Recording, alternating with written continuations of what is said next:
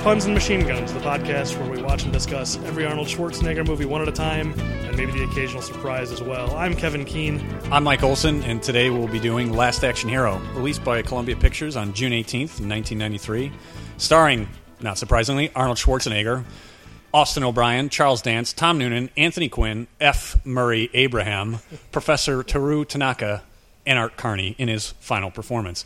It was written by Shane Black and David Arnott from a story by Zach Penn, and it was directed by John McTiernan. Released June 18th, one week after Jurassic Park.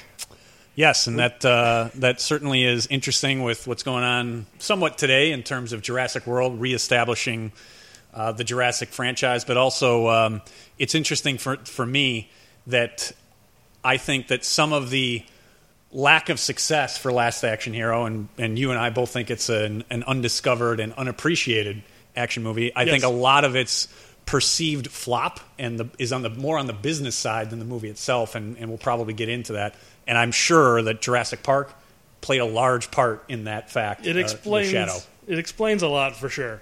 Uh, did did uh, Jurassic World and Terminator Genesis come out around the same time? I wonder That- if they, ironically enough, they did. Jurassic World had already been out for a few weeks. It wasn't one, but yeah, I, I'm, it only yeah, it only just occurred to me. Yes, uh, it that had not. That's somewhere in my notes here, but it, it's somewhat ironic. Although I wouldn't say that Terminator Genesis, while it was a lot of fun, and we'll eventually get to it, uh, I would not say that it's going to be an undiscovered gem, though, and will look better over time.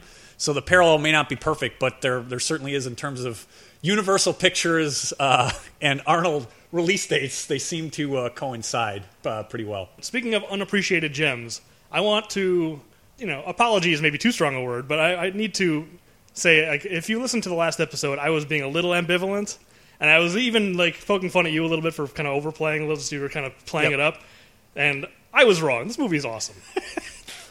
I think what happened the last time I watched it, it was four or five months ago. I went like when I first bought the Blu-ray, and I was watching it.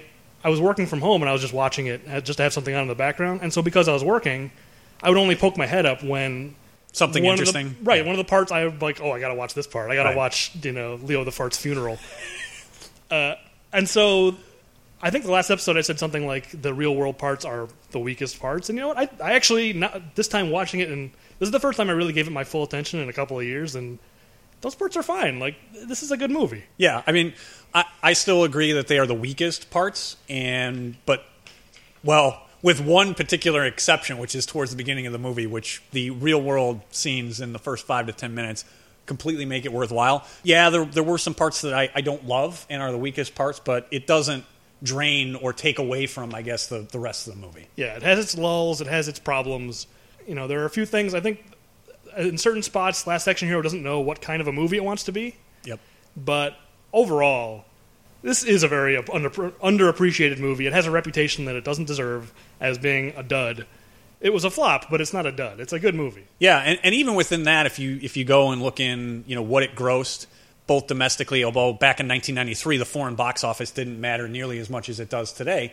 But in terms of its success, it was just on a relative scale compared to one what Jurassic Park was doing, two the expectations and the hype.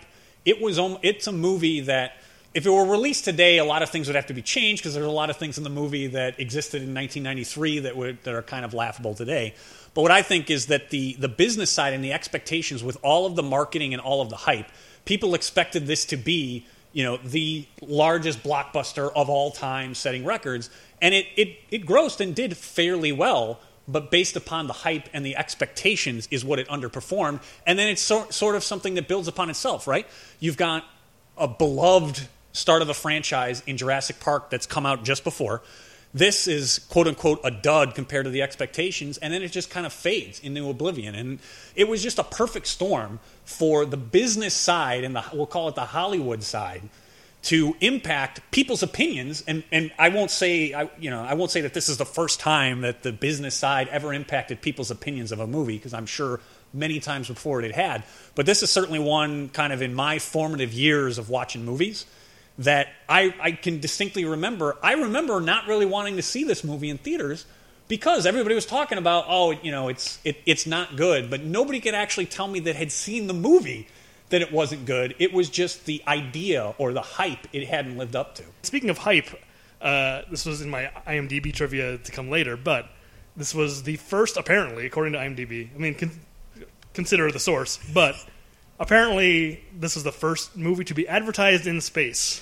I, I saw that as well, and that just is don't know what that astonishing means. to me. Yeah. What the what the point of it was, other than for we've done this. Yeah, it's just just to get the Moon Man market. Yes, You know, apparently so. Anyway, so let's get into the movie. It's, it's uh, Last Action Hero again, like you said, directed by John McTiernan. Yes. he's following up. Uh, uh, he did Die Hard, and then what did he do between? I knew this before, and now I forgot. But uh, he did something in between that was kind of a failure, and then this kind of cemented the death of his career is the failure of Last Action Hero. Yes, well, it, you know, up until that time, that that's what I think is somewhat interesting too. Before we specifically get into the movie, but you had Shane Black, you know, kind of the and and still a, a writer, an action writer that I really like, and I, I think you really do on some of you know his even more recent stuff, uh, Yeah, Iron Man absolutely. three. uh, Kiss Kiss Bang Bang. So you, I mean, in terms of the hype or excitement, if this was a movie that was coming out, you know, today, and I, you had the writing equivalent, action equivalent of the maybe the biggest writer, action writer, um, making the edits. I know it's a, a story by Zach Penn, who I think has complained, uh, or I read had complained that it completely took upon something that he didn't intend. Yeah. But you then add in at the time one of the biggest, if not the biggest, action director with you know not that far far from Die Hard and some other successes, and at the time the biggest action star in all of Hollywood. It's like a dream team, and so you know obviously times have changed and maybe tastes have changed. But if you put yourself back in 1993, this is this is as good of a combination as you're going to get from writing to directing to acting and i say that somewhat loosely uh, particularly where this one is almost arnold trying not to be arnold but then in other scenes trying to be arnold which is kind of funny in itself No, I think he gives a good performance in this. I think Yeah. You and you and I, I think, agree that he's an underrated actor Yeah. in general. But yeah, this is not like this is not like a great performance or anything. But he's he's you know he's doing his job. yes So anyway, back to John McTiernan. I I forgot. First of all, I forgot uh, La- uh, Hunt for Red October, which Yes. was after Die Hard. But then, yeah, he, after that, he made Flight of the Intruder, which was a failure, and then Medicine Man, which is the one I was thinking of, yes and then this. So yeah, that's a that's a rough stretch for him after two you know a bunch of big hits, Predator, and then uh, Die Hard, and then Hunt for Red October. Right, I the mean- guy's flying high, and then boy, after that, his career really fell apart. Yeah, uh, but in particular, those three you you you tick off three of those, and those are three of the biggest of you know the mid to mid '80s all the way up until uh, Red October's probably 1990, so late '80s, early Yeah. '90s. I mean that's that's a pretty good run, um, and then two kind of shaky ones, and then this one, which you and I think is underappreciated, but at that point you have cemented yourself that your your your career is on the on the wrong side. regardless of Of what the- we think of the of, yeah, regardless of what we think of Last Action Hero, it's not going to help your career if you directed it. No, no, That's for sure. Okay, so yeah, the movie starts weirdly with no. Not only does it not have any opening credits, it has no opening title. It doesn't even have the Columbia logo. It just starts. It does, and uh, I, I got that. That was one of the most interesting things. Is not only does it just start, but it starts with an ending. I mean, it's. I think it's. Yeah, well, we- somewhat genius. I mean, we'll, we'll get there, but you have no credits. It's a cold open in a, a movie within a movie, but it's great that it's effectively the end of the movie. Yeah, which we don't know at the time when we're Right. you're first watching. You don't know it's the ending of it, and I guess that's why they did that. Did it that way is because they didn't want. I guess it would have been weird to have like the the Columbia logo and then here's an ending of some other movie. Right. But uh, yeah, I mean, it, it makes sense, but it's still strange. Like the fact that they got away with that. Like the Columbia just let them like just start the movie. We don't we don't need our logo. That yeah, we don't ever need, happen today. We don't need the credit, which is interesting too, because I, I you know subsequently I've read in sort of the quote unquote business of Hollywood, it was a, a pretty big deal. I remember when the I, I'm pretty sure it's the first Matrix came out, and they wanted to change the Warner Brothers logo and have it kind of in the green you know scheme of the Matrix. That was a big deal. Uh, Yeah, yeah. Warner Brothers didn't want to do that. Um, eventually, they you know they the, the creative convinced them to do it. But I find it interesting. That was 1999, but six years earlier, yeah, you open a movie and you've given no credit to not only just any of the actors yet, but more importantly, the company that fi- that financed and as as we've discussed financed a lot of money for the making of as well as the the advertising budget, and you don't know it until you get. I didn't time it, but it's got to be probably at least between five and ten minutes of screen time before you eventually get to any opening credits, if you will. Yeah, but they're not even the opening credits to this movie. They're opening credits to a different movie. Yes. A fictional movie. Yes. But yeah, you do get the Columbia logo there at least. Yes. So that's probably what the, the negotiation was. It's just like, look, it's in the movie. It's Just much five or later. ten minutes later, and It's it's, more than five or ten minutes. I think it's Okay. like 20 or something. Um, so yeah, and also it starts with a weird like skewed frame. You know, you know what I'm talking Yeah. about. Like, the, I guess to indicate it's a mo- we're watching a movie inside a movie, but it, it it's really weird the way that starts. It's just like a skew, and then it goes warm and like hits you in the face. Yep. So we're outside an elementary school. There's like a million cops. There's a helicopter flying around, and then the first line of dialogue, just so you're just to let you know that it's a Shane Black written script, is uh, the chief of police saying is one hell of a way to spend Christmas Yes. Uh, so- because Shane Black can't help himself. And so, what, what's also interesting is it's an elementary school, but it's a I don't know if high rise, um, especially here since we're in Yeah. Chicago. It's not a high rise, but it's a mid rise. I mean, it's a tall building, right? It's not a, a two story building. It's it, it's an office building. I mean, that that's what it is. Yeah, I thought that was weird too. And the the, the thing I noticed this time is it looks like because I think in certain big cities, like I think probably in New York and really like and may- maybe it's also true in Chicago, but have like four or five story There- there are- elementary schools. Yeah, like I know the Latin schools in Chicago, they have multiple buildings, but they are you know multiple stories. But but Jack Slater's an L.A. cop, isn't he? Yes. So is that supposed to be L.A.? Is that supposed to be New York? Like, L.A. I don't think would have a school like that. It, it certainly seems uh, out of place, but then again, the scene wouldn't work if it if it wasn't on a tall building. So that's that's where uh, that's, where That's- they decided to go. That's true because the, the the villain, the unseen villain, has to throw a cop's body off the roof, which is our first body count. so there you go. I've got my little ding for. I'm I'm glad you have it, and I'm glad you've invested the time as you said you would in counting that and the bad puns, which is probably the most important on this podcast. uh, yes, there are much fewer puns. There are a lot of. You wouldn't think because this was designed to be more kid friendly, and you wouldn't think there'd be that high of a body count. It's pretty high. I was kind of surprised. I was going through like, wow, this, it's- it's in the dozens. It doesn't surprise me, and I'm I'll be interested to know what the count is on the bad puns. No matter what the count is, it has maybe one of the greatest ones that Arnold's had of, of all time. and They're- I'll be they're- very excited to get to that one. They're pretty good. Well, let's get to the first one right now because so Arnold shows up and has one of the best introductions for any char- I mean, I love this introduction. Yeah, I- the, the opening to this movie is absolutely fantastic. Um, and again, the fact that it's an ending, maybe that's the reason it's so great because it's an ending to a movie, which is a great, you know, would be a solid ending. But if you think about it, it, it doesn't make sense because this is the ending to Jack Slater 3 we're seeing. Why is he getting this big introduction? Like, is this a reintroduction? Is like, That, uh, it- that, I- that I- is very interesting. You, he should, at this point, if it's the end of the movie, he should be very well established. Right.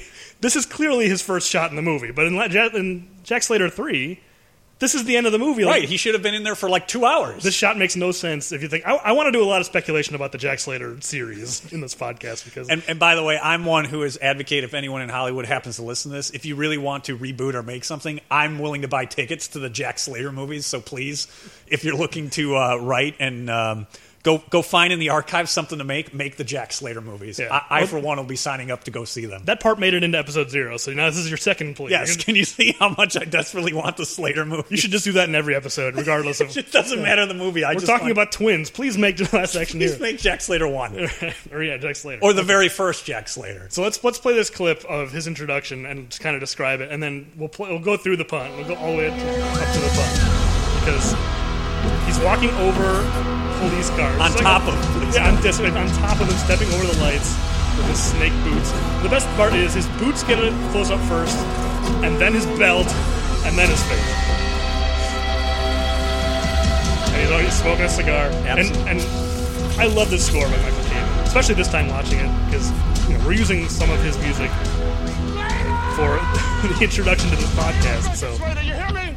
Michael You Caine's score gotta is sit really away good. for the Like real I said. hustler's negotiator. God damn it, Jack, I'm talking to you. The last time you pulled this John Dinnybug popcorn that decal shit, people lost body parts. Now I wonder Are you what, going I wonder what there? that story Finish is. your Did- badge. was that the previous movie? Someone lost body parts, or is that Or is it earlier in the movie? right? Exactly. Oh. There's Tina Turner as the mayor. This is the lieutenant governor. Later, here's what I the governor gets here, call me. People love to read into that. Okay, here comes. Watch the the, the score stops for this part. The score is it, it gets out of its way. It- You want to be a farmer? Here's a couple of acres. When he kicks him in the nuts, he catches his walkie-talkie. Next to an hurt. It is absolutely fantastic. Com- the- not, not just the pun, but the fact that the kick launches the SWAT guy up into the air. And then just casually catches the walkie-talkie. Yes. Next one, I'll hurt. Um, and as you said, people read into it. it. I do. I do have it in my notes. I do think it is fantastic, just to have the line. And again, this is 1993, but to have the line in this movie, when the governor gets here, call me. I, if if you had written that, there's no way anybody would believe. You know, if if this didn't exist in, if it was in the old days and you didn't have a recordable format and you couldn't go and pull up, you know, the old archives, nobody would believe that he said that in a movie. It's just I mean, it's just a coincidence. I, it, you know, a cop would probably, to a certain extent, a cop does report all the way up to the governor in a- one sense or another. Like, you know, It is true, but it just seems so perfect to me that they wrote into the script in 1993 that the mayor Tina Turner uh, has the lieutenant governor there. Okay, but they she couldn't get all the way up to the governor. It's just perfect that it isn't you know some other bureaucrat, but he winds up being able to have the line of when the governor gets here, call me. I like the impression, the implication that she brought the lieutenant governor in here just to ju- stop Jack Slater. Jack Slater, exactly. There's a crisis happening, but no, it's like you need to stop Jack Slater. Never mind the killer on the roof. Yes, that you have countless numbers of police cars that outnumber those that are out there for Die Hard, right? Yeah. Um, you've got a, a crisis with an elementary school, no less. But Well, that's- you need to stop Jack Slater. That's the part of this movie that maybe doesn't work. uh, Is you go from that scene, which is really silly, and in a fun way. Like I love Yeah. that introduction. Up to a scene on the roof, which is like a little too real and, and too dark, especially because later in the movie we find out how that situation plays out. We don't see it here because the movie goes out of focus. But later in the movie, we see that this movie apparently ends with Jack Slater's son being just killed. Right. And No, that's it- the end of the movie. it's a it's a very you know serious and when you really think about it like today i'm sure all of this stuff would be rewritten i mean you know uh, uh, kind of a kidnapping hostage situation in elementary school hits a you know way too close to home of you know things that have happened in real Well, there's that for sure. Yeah, but I mean- uh, uh, and- but to your point is that yes, it, this is kind of this opening scene is parody, you know, kind of fun, and then it gets kind of somber fast. You don't know it yet, but in reality, it's the ending to Jack Slater three is a pretty down ending. Actually, when you think about it, for an action movie, it's a really down ending. I Yeah. mean, if that really is the last frame of the movie, and uh, again, it's stuff like this where, as a parody or as a satire of action movies, it's missing the mark because like what how- what uh, what action movie ends that way? Like, I mean, the only thing I could even remotely think of is Bond on Her Majesty's Secret Service. Not to spoil the ending of that, but it, that is a very down ending. Yes. but that's not the kind of movie that this is supposedly supposed to satirizing. be no. I mean, uh, the Lethal Weapons don't end that way, right? Die Hard doesn't end that Yeah, way. so it's like, what is, it's a strange decision for to be like, and you know, there's they kind of negotiate around it by you don't see it for a while and you don't, but when you really put the pieces together, it's like what a weird. Jack Slater Three is a strange movie yeah, no. in a lot of ways. It's clear, But obviously, it must have been successful enough in this fake world and popular enough that it spawned Jack Slater 4. Well, here's here's I, I want to speculate. I get the impression, or at least I'm going to speculate, that Jack Slater Four is the kid friendly like Last action hero, if you will. Right, exactly. Because I, I think if I had to guess, Jack Slater one through three were all really gritty, dark, like cop movies, and but they got progressively more crazy. I mean, basically like the lethal Wep- the progression of the Lethal Weapon series from a kind of a dark and gritty series to a cartoon. Yep. And I, I get the impression that that's what they're trying to portray here. Is yeah, Jack Slater four is the silly one. They just stopped, especially when you consider this movie ends with his son being killed, and then the the we'll, we'll get to I'll, I'll- I'll save it until we get there. But uh, the way Jack Slater four begins is very incongruous Yes. with the way this ends. Absolutely. So anyway, so yeah, so he goes up on the roof. Uh, he confronts the Ripper, Played by Tom Noonan. Tom Noonan, who's playing a similar role. Have you ever seen Manhunter? Yes. Okay, yeah, he's Absolutely. playing a similar role of the Manhunter. Where he's kind of obviously a much more like comic booky version of that character, but I, I now now that I'm a little older and I've seen Manhunter, I understand when like later in the movie when his a- agent shows up, it's like you want to play serial killers your whole career. It's like Yes. oh, I get that joke now because I've seen Manhunter. Yeah. And, and Tom Noonan's been in a few other things I've seen over the years. He's, act- he was uh, had a recurring role in Hell on Wheels for a while. Uh, uh, probably an underrated, you know, actor. Certainly a, a guy sort of like Steve Buscemi, who's not getting by on his on his looks necessarily, but Yeah. uh, a talented guy and doesn't have a ton of screen time in this. But what he does have is uh, good enough, I guess. He he has more than you'd expect because you kind of think he's just here for the beginning, and Yep. he, it's kind of a surprise when he shows up later. So he he uh, Jack goes up to the roof, and Ripper's got his his son plus a bunch of other kids hostage. Yes. So yeah, so it's a pretty cool shot where he throws the axe. yeah, That's a cool shot. It is. Um, the, yeah, the Ripper. So his for if you're not watching the movie and you're just going to have us explain it, uh, explain it for you. The Ripper, his his um, Well, I assume- his hook. You know, uh, no no pun intended. He kind of dressed dressed like the Gorton's fisherman with a uh, yellow raincoat or the I know what you did last summer uh, killer. At least from the first one. I don't know any beyond that movie. Uh, and he wields a, a really sharp axe. So that's kind of what uh, the Ripper's mo is, and you get a little dialogue about uh, that the Ripper should have gotten the death penalty, but Jack's illegal search made the bloody axe inadmissible. Yeah, completely unnecessary backstory. Yes. Why do we need this backstory? And my and what's really interesting about it is that you'd think that the viewer of I'm assuming he's only in Jack Slater 3, but maybe the Ripper was in other Jack Slater movies. We don't know because we never see any of the other ones. But you'd think that the audience who's watching Jack Slater 3, they already know who the Ripper is and you get all of this background in this. Granted, I understand why you're getting it is you get a little bit because you as the viewer of Last Action Hero haven't seen the Jack Slater movies, but it is interesting how much exposition and background on on the Ripper you, But- you get there in that scene. But we, as the viewers of Last Action Hero, don't need that exposition. It's true.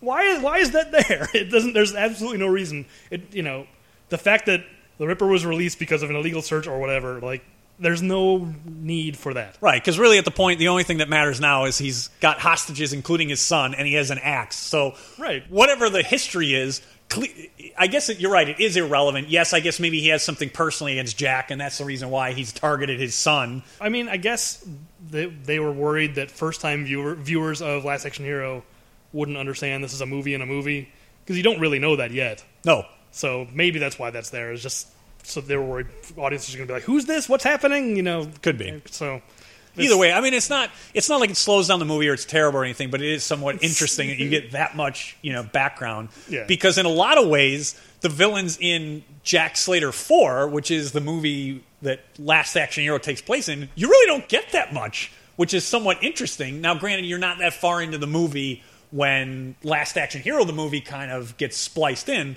But you Yeah. really don't get much on on the Tortelli mob. You don't get you know much on Benedict. They're just kind of villains, right? true, so it's, yeah. it is kind of interesting. You know more about the Ripper than you do the villains that are in the, the actual movie that's going on in Last Action Hero. if anything, it should be the reverse. We need to we need to know more about Benedict, especially, I pr- I actually would like to. Yeah. I, I, I find him very interesting. and we know nothing about him. no. So especially especially because he's a British hitman for an Italian mob. Yes, How did, it's- how did that happen? It's extremely confusing. yeah, that's that's an inter- interesting story in and of itself.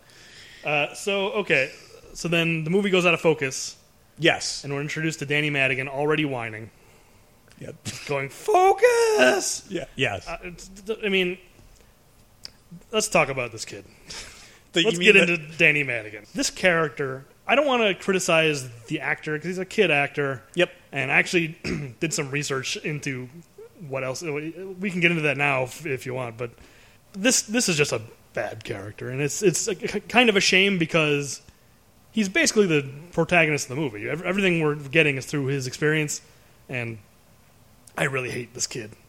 Yeah. I and- really do not like Danny Madigan, and it's, he's- it's it's the thing of this movie that is its biggest failure is that kid is just so unlikable, and he's he needs to be the I mean I don't know if you agree, but uh, you're looking at me like no. Well, the, what I was going to add to it is that he's really the proxy for the audience, right? I mean, he he needs to be. yeah, he needs to be, and so you have to to make it truly great, which I don't think either one of us would say it's a great movie, but it's a really good movie. Yeah. To make it truly great, that whether it's the actor or the writing for that character, you really need to have that spot on. And I I will say, I think at times like his stuff works, but for the most part, I would say you're right. It it doesn't work, and I don't know if it's the actor or if it's I the don't- material that's given. I, I don't want to put the blame on the, the actor because I and I think the indication that this the filmmakers I don't think knew what to do with this character, and I think the proof of that is Danny's gross hands. You notice his gross hands? He's got like scabs and stuff all over. We can find a clip and I'll show No, you. I actually did not notice They're that. re- like, literally like he's just covered in like scabs, as if I guess to indicate he's just like a rough and tumble kid. But Oh. that doesn't match at all what the, the performance we're getting. No, that's interesting. If that's the case, I didn't notice that because if that is the intention, you don't get that at all from.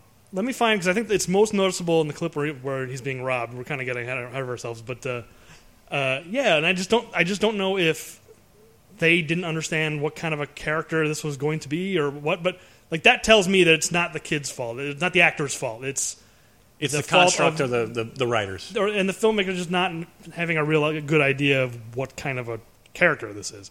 Okay, wait, here's Yeah, There's- no, I, yeah. I, I never really noticed that. Yeah, no, I. and that's I- I- produ- that's production design or makeup, I guess. It's not. I don't, yeah, that- you, you don't think he, he got that in in the s- whatever stunts he had to do on set, no. right? Well, if if they didn't want that makeup, they would have covered it up with makeup. So like that's that's clearly intentional. Yeah, and it's at no point in time in the in any of his scenes do you get mu- much like we just said how you get so much on the Ripper. You don't really get all that much on on Danny for as big of a character as he is. But more importantly, if that's something you're trying to convey outside of something other than makeup, you've at no point given any indication. What y- what I got from it was he mits, misses a lot of school, but it's because he's out Right. at the movies, At the- at right? the Because he, theater. he loves the movies, not because he's out causing trouble or you know is trying to reenact the Warriors or something like that. Right, I mean, maybe. that, that's that, that's if he is that kid, you do not get that at all. Yeah, that's that. I mean, it, it- we're- I paused it at thirteen thirty nine for you listening at home. By the way, you should you should have watched the movie before listening to this because you're you, we don't need to describe the plot. If you haven't watched the movie, stop this and watch the movie and then come back. But yeah, thirteen thirty nine, the, the the robbers got him like pinned against the wall and like look at that, it's gross. Yes. it's disgusting. anyway, Austin O'Brien is the actor who played Danny, and uh, I looked him up. I th- assumed this was his first movie. Turns out he was in The Lawnmower Man, which I've never Oh, I I've didn't never know that. seen The Lawnmower Man. Neither have I. I know it's it was somewhat successful, but I, I, I haven't seen it and don't know it, and I didn't know he was in it either. But he said that that predates this. So I looked him up. I was kind of curious to see if he kept acting, and he did for a while. And now he's a wedding photographer in Chicago. Interesting. So he's he's in the neighborhood. he's in the neighborhood. Perhaps So- perhaps he won't take too kindly if he happens to discover this. Yeah, so I want to be nice just in case I run into him. Fair enough. I get the sense because he's he's our age, and I get the sense, you know, I, I this is a little creepy. I, I looked, I found his Twitter. I'm like, let me see what this guy's up to. But uh, he never mentions that he was an actor. I get the sense he's not. Yeah, he just that's It's not a in part the of his past. life. That's yeah. That, that he Well, for I was- that, I, I was going to say we should invite him on, but I don't. I don't know if that's uh, going a little bit above and beyond. Yeah, come to my condo and we'll we'll, we'll talk about Last Section Hero with you. I and the don't- makeup that was on your hands. right. Well, that I would love to ask him. Like, what's the deal with the makeup on your hands? But uh, so what we've moved to in terms of the movie, yeah, we're we're outside now of Jack Slater three, and we're in the real world, quote unquote, meaning Yeah. you know real New York City in the film Last Action Hero. so the movie goes out of focus. He goes up and talks to his buddy, the projectionist. Yes, What's his name? Oh, Nick. Nick. Yes. So he tells Nick the movie's out of focus. Nick goes to focus the projector, and the credits are rolling. Now I want to read the credits. I won't read the actor the actor's name because I assume they're fake. But here are the parts that were on here, Jack wait. Slater three credits. Jack Slater three credits. It's in the middle of the credits too, so we're not getting like the main cast. It starts with scumbag number four, scumbag number five, Nice. scumbag number six, scumbag number six. It's on there twice, Oh, so that must have been confusing in casting. uh, you know. very confusing for casting. Scumbag number seven, eight, nine, and then SWAT cop one, SWAT cop two, all the way to six.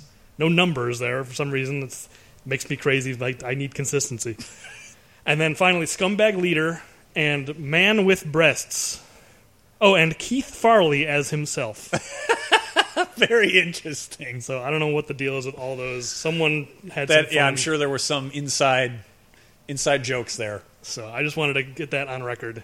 I paused the movie and I wrote down all the credits, You you put in some time on that. just so we would know. I did, you know, I, in, in watching this, some of the things that I took note of, and this is a, a point to bring one of them up. I, I just made note of things that um, either don't exist or just the concept, uh, you know, would have changed. I don't think it ruins the movie, but you know, just the fact that there is a projectionist and it's right and it's the old old film and Right. it's not a digital projector. I you know I, I find that interesting and that those kind of things. There's a few other things in this you know movie in particular, but but that's just one to kind of highlight for younger people. Things actually used to be on film, and there had to be people that would change them over. That would have definitely if that if Last Action Hero was made today, that would definitely be a part of the story of just like oh they don't they don't need projectionists anymore. Yep. I'm you know i- this was too early for digital film. They couldn't quite work that in, but and that actually speaking of that, I think it's interesting that there's this whole subplot through Last Action Hero of that movie theater is going to be torn down. Ah, You know. that, you, you're getting to another business point, but go ahead. the the movie theater is going to be torn down and replaced with a Lowe's ten, Yes. which is supposed to be like, oh my god, ten cutting screens. te- cutting edge, ten screens. I did. that was one of the things. It was sort of the business. I'm side. glad you noticed that too. Oh, absolutely. I mean, it, so it's interesting in a couple of ways for me is that here in Chicago and like throughout other you know urban areas that are going through a revival, the movement's the complete opposite to take old old theaters like that and change them into live venues, which is really really interesting and, and a cool thing to do.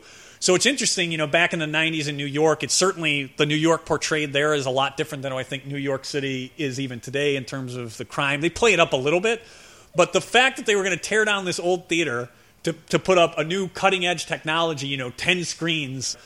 But what's interesting to me is that we're now 20, 20 years later, and really the theaters, those 10 screens, they can't, those size theaters can't make it anymore. And those wouldn't be in they're- the city anyway for the most part. They'd be out in the suburbs. But it's ironic, and that's Right. another one of those kind of business things that those actually are struggling and probably will you know go the way of the dinosaur over time so it's somewhat ironic that what they're allegedly tearing it down for and nick's going to be out of a job Right. for completely doesn't make any sense 20 years later because really you'd be tearing down the 10 the 10 screen to build something else but more importantly that old theater it would have intrinsic value in itself to become some sort of other venue probably a live venue where you would have ushers which is kind of interesting and it's set up like, completely to. I mean, all you have to do is take the screen away, and it's Exactly. line. It's, it's still it's the idea that that would be that particular theater would be turned into a, a multiplex. doesn't make any sense It makes no sense. Also, I just want to point out there's that subplot in the movie, and you expect at some point for the story to kind of go, "Oh, but we found a way to save the theater." Nope. At the end of the movie, they're still going to tear down that theater. Yes. There's no. They don't even remotely save it. it's There's, like there's nothing. You're you're left if there. Maybe it was for Last Action Hero two. I don't know.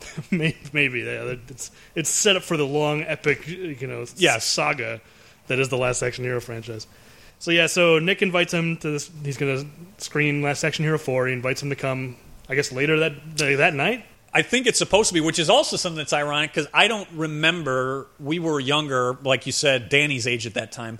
I don't remember midnight screenings of stuff being open where you could buy tickets. But now, I mean, that's that's the hugest thing, right? I mean, when Star Wars, uh, the new Star Wars opens later this year, I don't know when the first screenings will be, but people try and get there at midnight for that screening all the time. Where Yeah. this would have just been Nick running it to make sure that the print worked Yeah, fine. he's, he's checking the print. I'm sorry, I, I Yes. said screening, but right, Yeah. you're right. He's checking the print. He says. But I found it, you know, very interesting that now that theaters have found a new avenue, a new way to make money. Maybe they took a cue from Last Action Hero. I doubt that.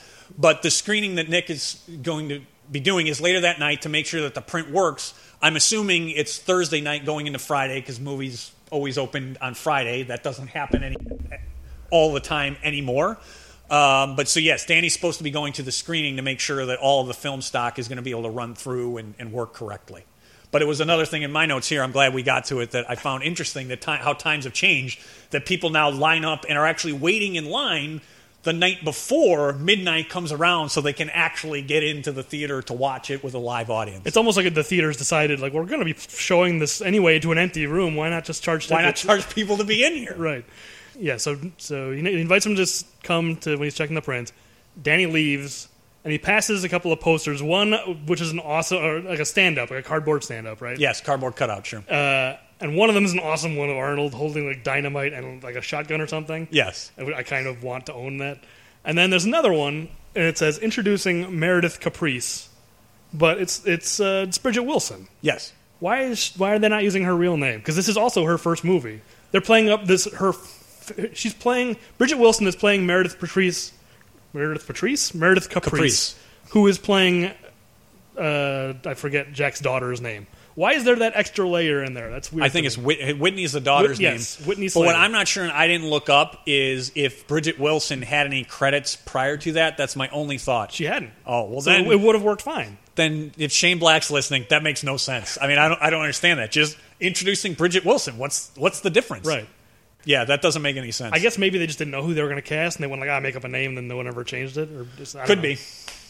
So anyway, so he walks outside. You get a, a shot of him walking through like, a bu- like past a bunch of other movie theaters that also look just as run down. Run So down, what- and I, I think the implication is is that they're like running porn, and that this would have been like Nope. in the CD. It's not. I, for some reason, I thought it was, but I wrote down the names on the, the marquees. also. Okay. I'm, I, anything that shows up in text, I'm writing all it right, down. yeah, that So Good. okay, here so here are all the marquees on the street. I want your blood. Not a real movie apparently. Chinatown at midnight, Murder in Times Square, and She Played with Fire, which are all real movies. They're all Huh. like 40s film noirs. Uh, so yeah, these are these are like they're and one of them's playing film noirs like very apparently very classy theater. They, I mean they look run down. Yeah. But it's like, why is why is Nick's theater being singled out? I mean, granted, it looks like compl- I mean, it's really. It, it, it's in need of some investment. also, you can tell that it's an old theater because everyone who works there is old. Yeah. So then, So he, Danny's late for school, and so Nick shoos him out of the building. He rushes back to school, and he's you know mid class. I'm guessing a few periods in, probably not first period. Mid class, he's not noticed by the teacher.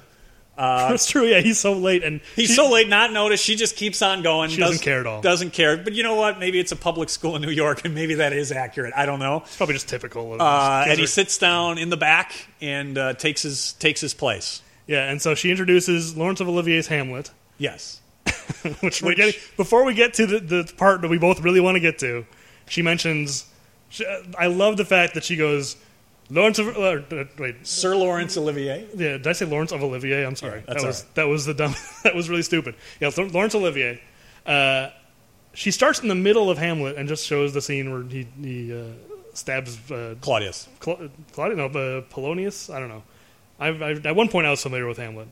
Claudius. is I, I'm at pretty end, sure but that we're- the we're- scene that's on there is where he's thinking about um, Whoever. Is- murdering Claudius, but I don't think he does it. And then, yes, later he does accidentally stab Polonius, but Polonius is listening behind and, and So, but but regardless, my point is much like uh, Jack Slater three. We're just starting in the middle. The teacher's like, we don't need to watch the whole thing. Just we'll start. we here." just need this clip. Right, It's like E exactly. ESPN. I just need the highlights. Exactly. But I love the fact that she introduces Laurence Olivier as you might know him as Zeus, in Clash of the Titans or from his Polaroid commercials. I love that too. That the fact again, Polaroid is is now hip again and has made its way back and and is uh like a viable product again. But it had disappeared for a while, so I thought it was great that the kids then in 1993 would know Laurence Olivier from the Polaroid commercial. I don't know how hip it was then. First of all, Clash of the Titans is from the early 80s. We were Danny Madigan's age, like we've been saying. Yeah. Th- Were you f- that familiar with Clash of the Titans? Like, No, that's I before- certainly wasn't, So that no. just shows how unhip that teacher is. She's like, here's that hip new film he was in,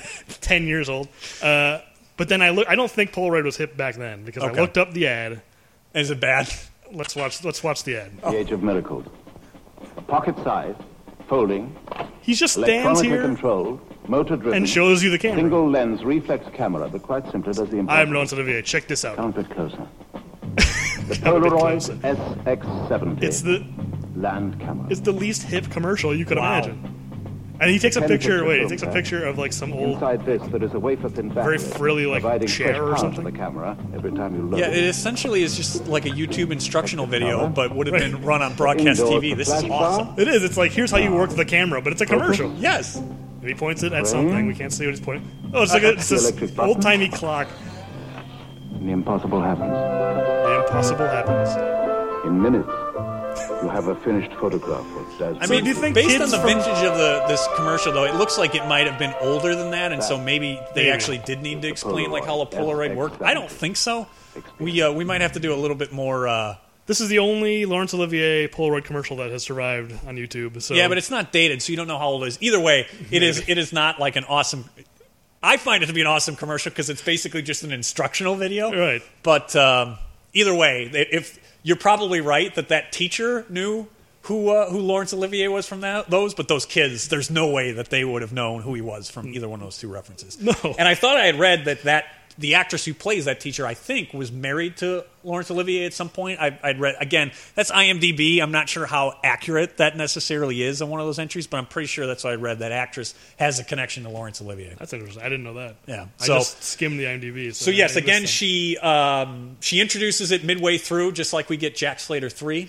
that leads us into Danny's daydream. Yes, which we will lead it off, or at least I want to. I want to say that if for nothing else, this vindicates It's amazing. everything that happens in the world outside of the movie Jack Slater 4 because for the next 45 seconds or whatever it is Dan- and this also probably vindicates Danny Madigan's existence to me because his imagination for this this clip is is it is worth it every time I watch it it is still fantastic Okay, so let's let's just play the clip because Nothing. No. I no can't- amount of talk can do it justice.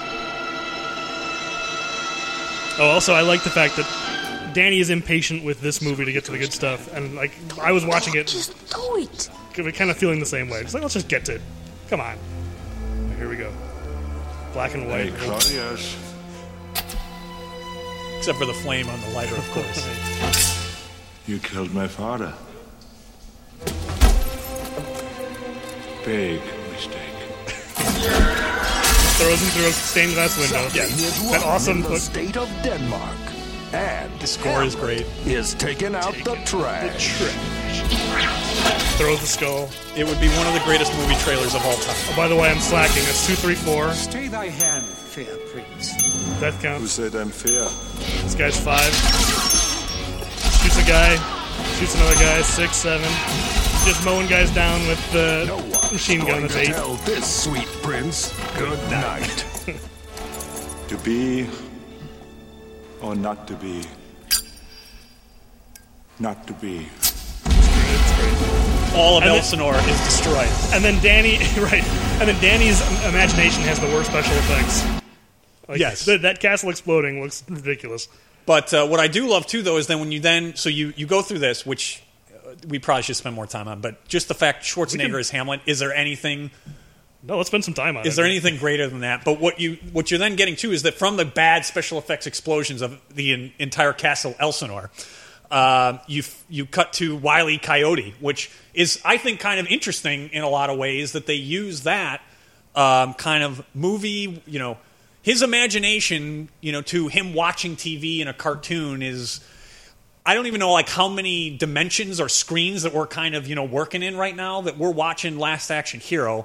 He was watching a movie within a movie, which he is then kind of spaced out, come out with his new trailer for an action movie, a version of Hamlet. Right. But then we cut to him watching a cartoon at home. It's like, how did I get here? Right, it's like Wiley Coyote or something. Yes, that, that's exactly what it is. It's Wiley That's Wile E. Coyote, Coyote. and I think in some ways why they chose this and did this is because then once you get into Jack Slater four, everything is an Acme product, and I think maybe they wanted to kind of have that tied together somehow, since everything that Wiley um, always purchased to try and catch the Roadrunner was an Acme product. Is there Acme products? I didn't, I didn't notice that. Oh yeah, look at it. I'll try and point them out. Maybe I should have had a bell to ring every time there was an Acme product in Last Action, or not? Excuse me, in Jack Slater four. I, well, But- there's, there's a cartoon cat in it also. uh, so. Yes, but there, there there are many Acme products. Either way, I, I, I'd love to hear your you know your thoughts on on. Sh- Dan, I'll call it Danny's movie trailer, which I think it would be one of the greatest movie trailers of all time. Well, the one thing I, I think Danny is apparently more familiar with Hamlet than we are because that's for for a kid his age,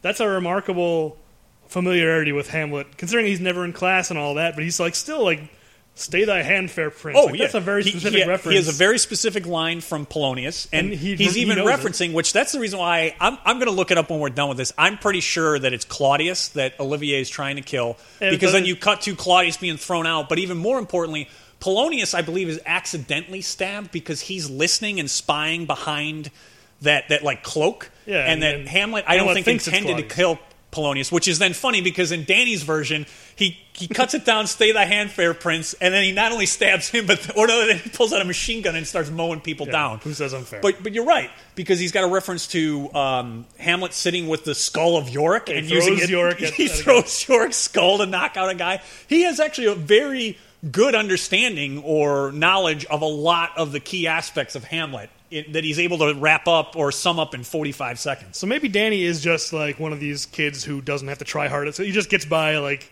He, you know, he doesn't have to study. He's just really smart and can He just just, like naturally comes to him. lazy his way through sc- through Yes. school. Okay, so our body count is now up to eight, just so in case you're keeping track.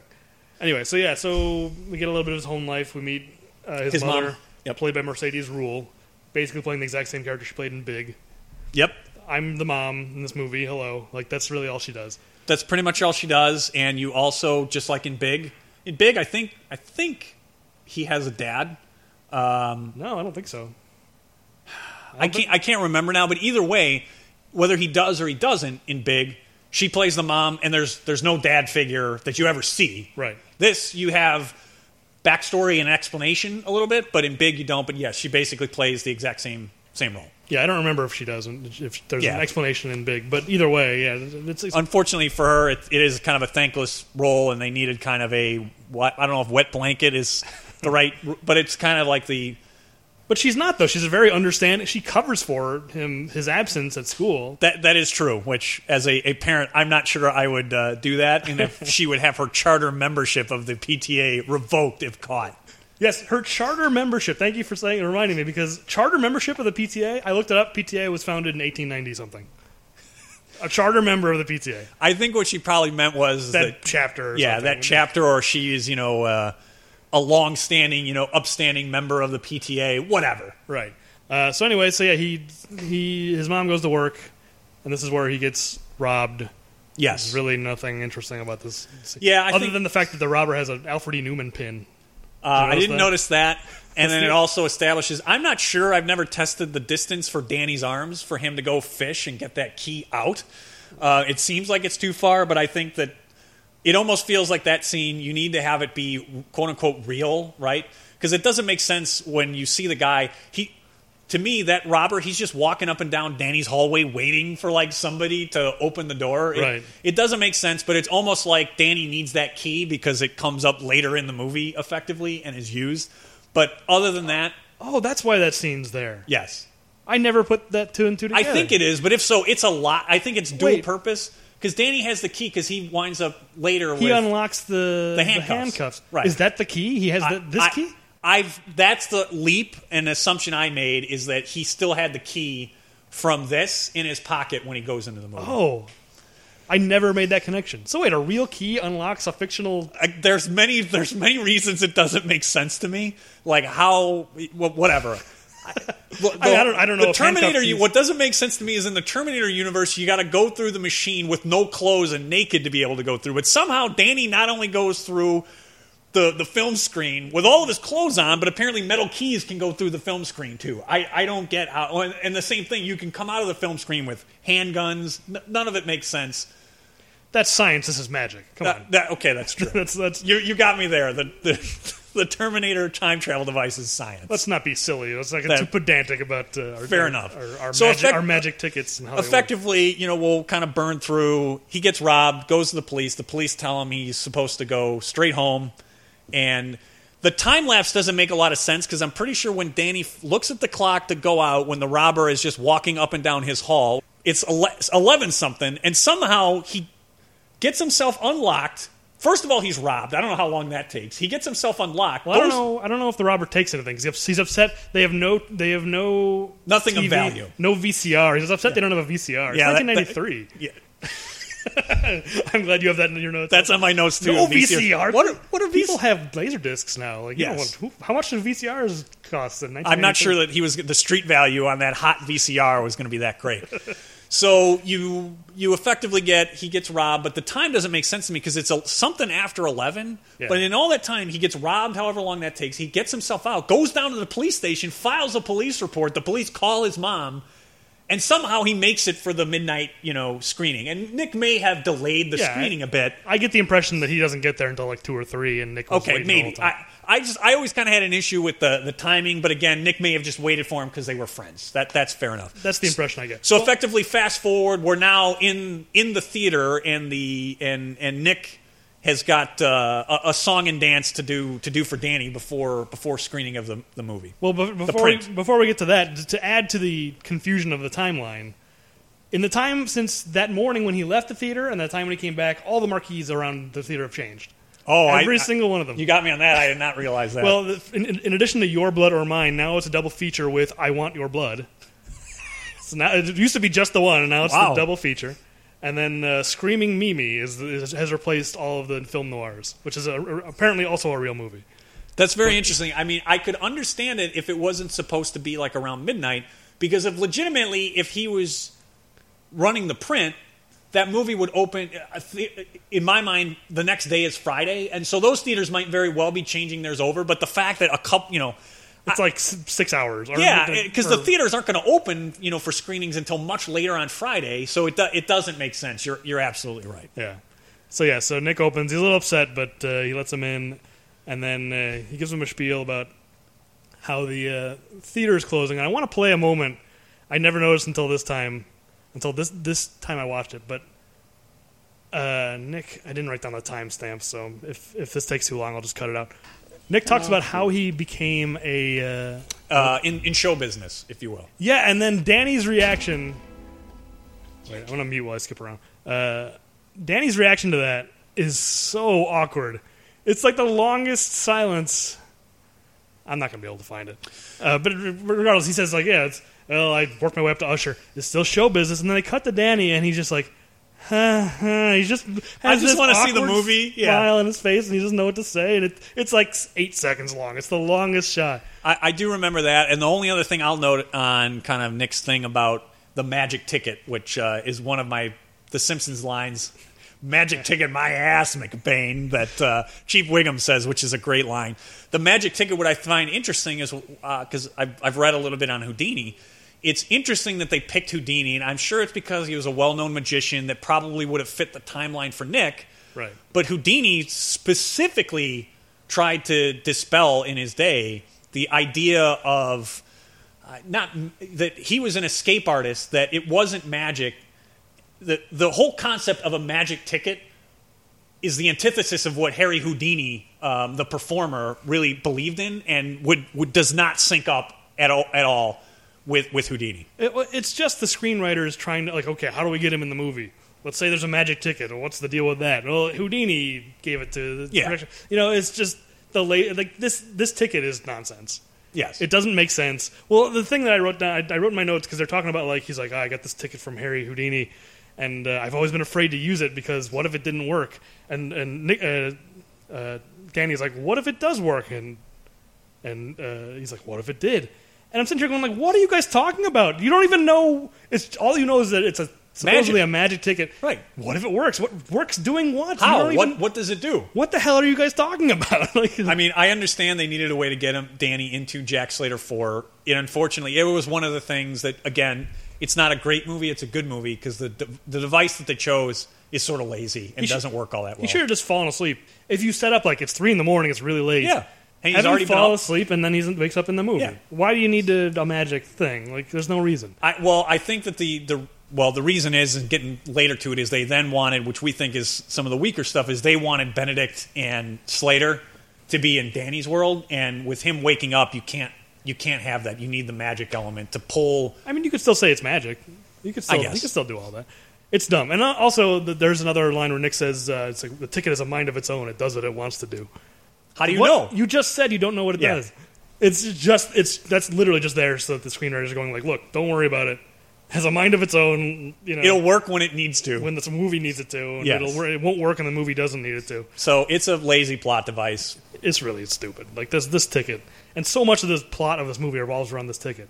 Who has the ticket? Oh, Benedict's got the ticket. We need to get the ticket back. It's, uh, they needed to figure out a, a better solution because Yeah. it's it's really bad. So okay, I mean, see, we're we're being fair. We don't love everything about it. There are some things that don't work, but either way, he tears the ticket up, and Danny then proceeds to um, move in. Which Nick probably has one of my favorite lines of asking whether or not if like is Jack Slater going to win? Yeah, it's like is Jack Slater going to save the day? yeah, there it is. So something, I mean, something like that. yeah, Nick got because otherwise it's kind of a thankless role that he actually has in this movie for for the most part. Yeah, no, no, no, you mean Nick? Yeah, Uh, yeah, for the most part, he's just kind of there to to set things in motion. yeah, Uh, so then the, the opening credits to Jack Slater four start. yes, They are amazing. yes, they are. and it is where you finally get Columbia Pictures. Yeah, exactly. And then the, like every single credit, it like burns or explodes. It's like Columbia Pictures, and then that burns away, and then Yes. there's like a brick wall, and, and it's it like, destroys, blows. bashes through that. and then there's a concrete wall, and it explodes. Oh, I- these credits are amazing. Uh, set to to a Megadeth song of all things. Like Yes, this movie, by the way, I forgot to bring up because there's an Allison Chain song earlier, and it plays for like ten seconds, and then it immediately goes away. You can kind of feel the business happening in this movie. I don't know if you want to talk about that since uh, you're more interested in the business side than me, but like you can tell like these mo- these songs are only in the movie because someone made a deal somewhere. yeah. I The mean, Alice in Chains song, the Megadeth song. It's like where can we put this song? Okay, put put the Alice in Chains song in the first 15 seconds of the movie, and then just it'll just fade out, and don't worry about it. It's it's the the songs. Some of them are, are great, but some of them are just like they're like shoehorned bolted in. on. I mean, in some ways, that it when you get to the premiere out in the real world, You get MC Hammer, which is absolutely fantastic. That he is the one who's cutting the, the deal for the soundtrack for Slater Five. Yeah, I wanted to talk about that. We may as So, well I mean, talk, we we can may as get well to talk that. about it now because, like, yeah, it's not, again, it's 1993. And MC later in the movie, MC Hammer corners Jack Slater, thinking he's Arnold, and goes, "The deal's done, right? Jack Slater Five, the soundtrack." It's like, sorry, S- Hammer, it's 1993. The deal's not done. You're not getting this deal. exactly. it's 1993. You're barely famous still. Anyway, so yeah, Jack Slater Four starts, and it is an absolutely fantastic opening to a movie.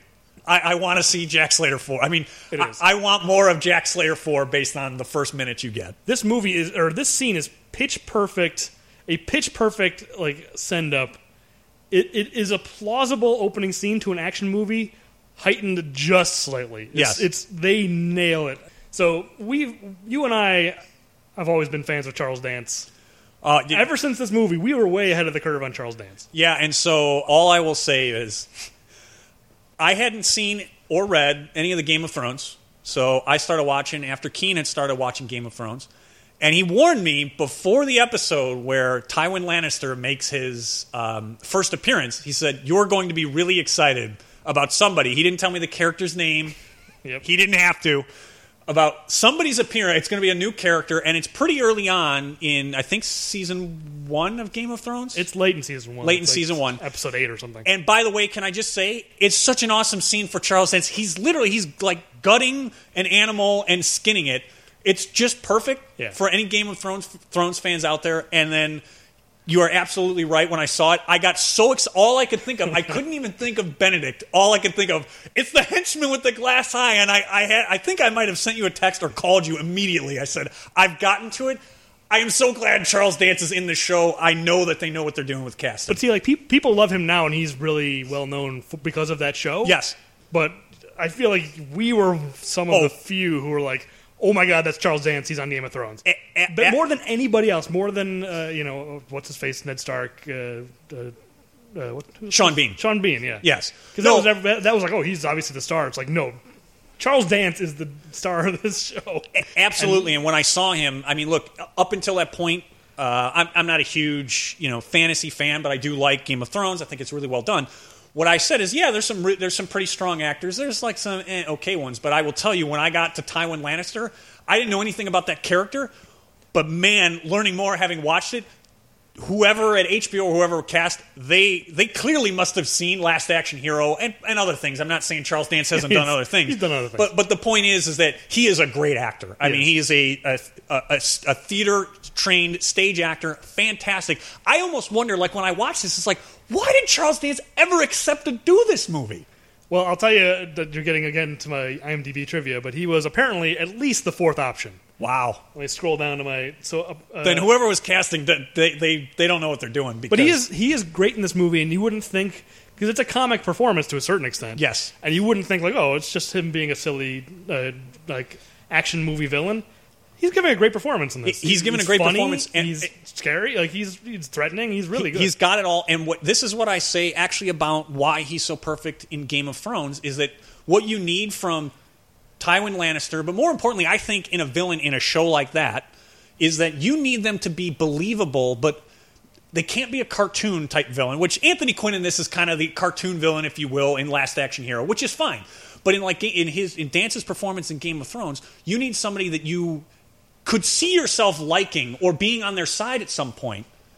Charles Dance does it, and Tywin Lannister, he's perfect. I he, he, well, he's he's much more sympathetic on the show than he is in the books. I've read the books, and he's not as likable, and it's because of Charles Dance. And that, what I was going to say though is uh, his interpretation of it, that his performance, I think in the show version at least, and I don't know the books, but the show version, because it's so dour and dark so often, to not lose the audience, I think your villains can't just be, you know, the, the old villains in the in pre-talkie days of like tying tying the the the, the woman down to the, the railroad tracks, right? They can't be the arch villain. There has to be some depth and both is Benedict in this. You're right. He's scary at times. He's he's funny at times. Uh, he's he's just he's a great actor. He's a great It's actor. unbelievable casting. I just want us to take credit for knowing about him. We've been t- we've loved him for, for years and years and Ye- years, yes. way before Game of Thrones. And so what I'll say is I didn't bring them with me, but I have some of the last action hero Mattel action figures, and I will tell you the first one that I had to have, it wasn't Jack Slater. It wasn't Jack Slater. It was Benedict. If there was only one I could buy on eBay, it was I had to have Benedict, and it's all absolutely. because of Charles Dance. I don't blame you. So yes, and and to get back to him being the fourth option, according to IMDb, again consider the source. Other, he was the fourth option after Alan Rickman. Makes sense. Understandable with Die Hard and McTiernan. Yeah, Oh, that- that McTiernan had makes worked sense. with him before. Yeah. Uh, Timothy Dalton. Oh my God, I think that would have been pretty good. it would have been pretty good, but I think I'll stick with Charles Dance. He was only a couple of years off of Bond, so that would have been really strange. Uh, and then the last one you really you will really like William Atherton. that is fantastic. I don't know if they actually made these people offers. It's- uh, Obviously, IMDb is very vague, but Yeah. these are people who were considered for for Benedict. What's funny, I mean, you can kind of see some of the similarities in terms of you know those those names a little bit. William but- Atherton wouldn't have worked. No. he first he's, he's American. You can't this character. I can't imagine Benedict, an American Benedict. No, and since the fact that they were look three of the other names on that list are British actors, that clearly was the intention that that's what this character is supposed to be. Yeah, I would assume. Um, even if he was the fourth option, not not that I dislike any of them or even Al- Alan Rickman probably would have been good, but I actually think that might have been a distraction um, in terms of at the time it's not that far removed from Die Hard. And in particularly when you're rep, and now I guess some people would say, you know what, maybe you want him because you already have Arnold and referencing other action movies. They reference Die Hard in this movie in Yeah. terms of you know you think the guy's dead, but then he shows up at the end. But I think he's you know, Alan Rickman can be very funny, and I think him doing basically a parody of his character from Die Hard that could have been good. Yes. but I definitely would not trade. You know, believe me, It was not a downgrade by any stretch of the Yeah, imagination. There's no question about it. And the other thing I want to point out is is uh, um uh, Anthony Quinn. I never noticed him that much previous viewings, but this time watching it, he's he's really good in this movie too. He's really funny. No, and that's what I said. Is he's kind of like the cartoon villain in a way, and that he's only there for the comic relief, but on the villain side, if you will. But he is. He's really good. I mean, for the for the purpose, the role that I don't think you needed Anthony Quinn. It also doesn't necessarily make sense his casting of the Italian mob boss, but Well, he's he's his ethnicity is ambiguous Yeah, enough that I he can- guess. he can play whatever. So yeah, uh, they set up this plot of Jack Slater four, which really doesn't matter. Again, it's kind of unnecessary. At least in this case, it makes sense because we're seeing the first scene of the movie as opposed to the last scene. But something to do with he's gonna make he's kidnapped Jack Slater's Favorite. favorite second cousin in the whole world. in the whole world. In the But whole world. there is a purpose to that because I didn't think I didn't think about this at first. But what you have to then because they've the movies have gotten so I, maybe not ridiculous. I take that as so many people, like his his son. We later find out in this movie has been killed. There's been so many people that they've already been gotten to in the s- previous Slater movies that they've had to get down to the favorite second cousin because there's almost nothing else that you can go after of Jack Slater's. Is kind of what I'm taking that as. But again, his son died in the previous movie, and now I it's all, understand. It they is- killed my second cousin. Yeah. It, anyway, It, it- e- either way, so what you, you get, it is a perfect opening for like a very plausible, but just a little bit more over the top. But you get um, the establishment of Benedict, which is great. And then you get to introducing Jack within the new movie, going up to his second cousin Frank's house. Yeah, with a- introduced in the most casual way. That Yes. You, you saw his the end of the previous movie because his Yes. big introduction. Now in this movie, he just pulls up to his car and goes, "Hi guys." He's got bags of groceries. I mean, mundane task, and you've got placeholders of. I'm I'm assuming they've just aged Riggs and Murtaugh, and they're just now older beat cops, and Yeah. they're they're no, they're now walking a beat instead of uh, instead of detectives. Um, But it just, it just cracks me up that the, his first line in Jack Slater Four is, "Hi guys." hey he just, guys, He just kind of waves. Uh, so, drug bust. But yeah, the plot doesn't matter. He's gonna he's gonna convince Jack Slater's second cousin that he's gonna join forces with the Torelli mob, and then something. Who cares? Uh, Yes. it's not important. And and it's it's uh, a plant of bad information, but it's it's not actually. But here's the thing: we learn later that Practice, who we haven't met yet, but Practice is also in working for Uh, yeah working for Anthony Quinn. What's his name? Tony Vivaldi. Vivaldi. Yes, Tony 'cause he goes, Vivaldi "He's is number number one, which is actually great. That's the moment where I went like Anthony Quinn. You are yeah. He's he's giving. He's not mailing it in for It's, this one. it's a fun performance. Yes. Everybody knows. yeah, but uh, yeah. So Jack Slater pulls up to his favorite second cousin's house. yes. They go inside. He's in there. He's beat up. He uh, and Art Carney. Yes. Again, in his final performance. Final performance for Art Carney. uh, beat up the entire movie. He gets two scenes, and both scenes he's completely beat Beat to and hell. tied up. Yeah. he has two scenes. He's tied up and beaten. Have a good career, Art Carney. This Yeah. is this is your farewell. You're Uh, about to be blown up in your house. Although he does, I do like his death, or he just he just gives the information and he goes, "I'm out of here," and dies. uh, so then Jack Slater finds a set of cards. Yes. What are these cards? They're numbered. I should leaf through them and see what these Yes. cards are. They do at least, they have Slater's name on it, however, so that he does know That's that they're right. for him. They're addressed to him. yes. So I don't know what would have happened if Riggs and Murtaugh, the placeholders, would have went in first. If they just would have waited for Slater. Yeah, we can't open this. This is addressed to Jack Slater. Yeah, this is like official mail. We can't we can't open these. federal offense to open this envelope. Yes. Uh, yeah, so a bomb goes off, which maybe there's no reason to, to really dig into the logic of Jack Slater 4. Like, are the cards actually causing the explosion, or is someone just nearby, like, hitting a button? I who knows. What we find out later is that the house blows up, Slater survives, minor wounds, both cops dead. Of course, with 2 days to retirement. Yes, I'm not prepared for those two cops. One, two. They are both gone. They are both dead. This- Their body count is at 10. Yes. So, I can't remember are you counting the puns as well or no? oh, yeah. Did we miss a pun? Uh, the only one I'm, I'm I don't know if One's it- coming up for sure. Yeah, one's coming up. Okay. yeah, we can't forget about that pun. Yes. Uh, let me let me. Yeah, I don't think we've missed a pun. Okay. We're at ten deaths and one pun. Which you're right for a PG-13 kid-friendly action movie. Ten in the first. Uh, I can't see the counter, but we're we're probably only 20 minutes into this movie. Yeah, Uh, twenty-seven. 27 minutes in. we got to pick up the pace, by the way. We've been, talk- we've been going a long time. We're only a quarter of the way into the All right. movie. But uh, what was your question? Oh yeah, ten and eleven. I think I missed one. My notes say ten and eleven. Okay. So I think I missed one during the the dreams the the Hamlet sequence. Yes, there were there were a lot that got wrapped up pretty quickly. I'm though. gonna stop hitting this ding because it's a pain in the ass. I thought it would be funny, but no, it's just it's too much of a hassle. Uh, okay, so yeah, so henchmen, or I guess I guess lackeys, not henchmen. We learn Yes. the difference later.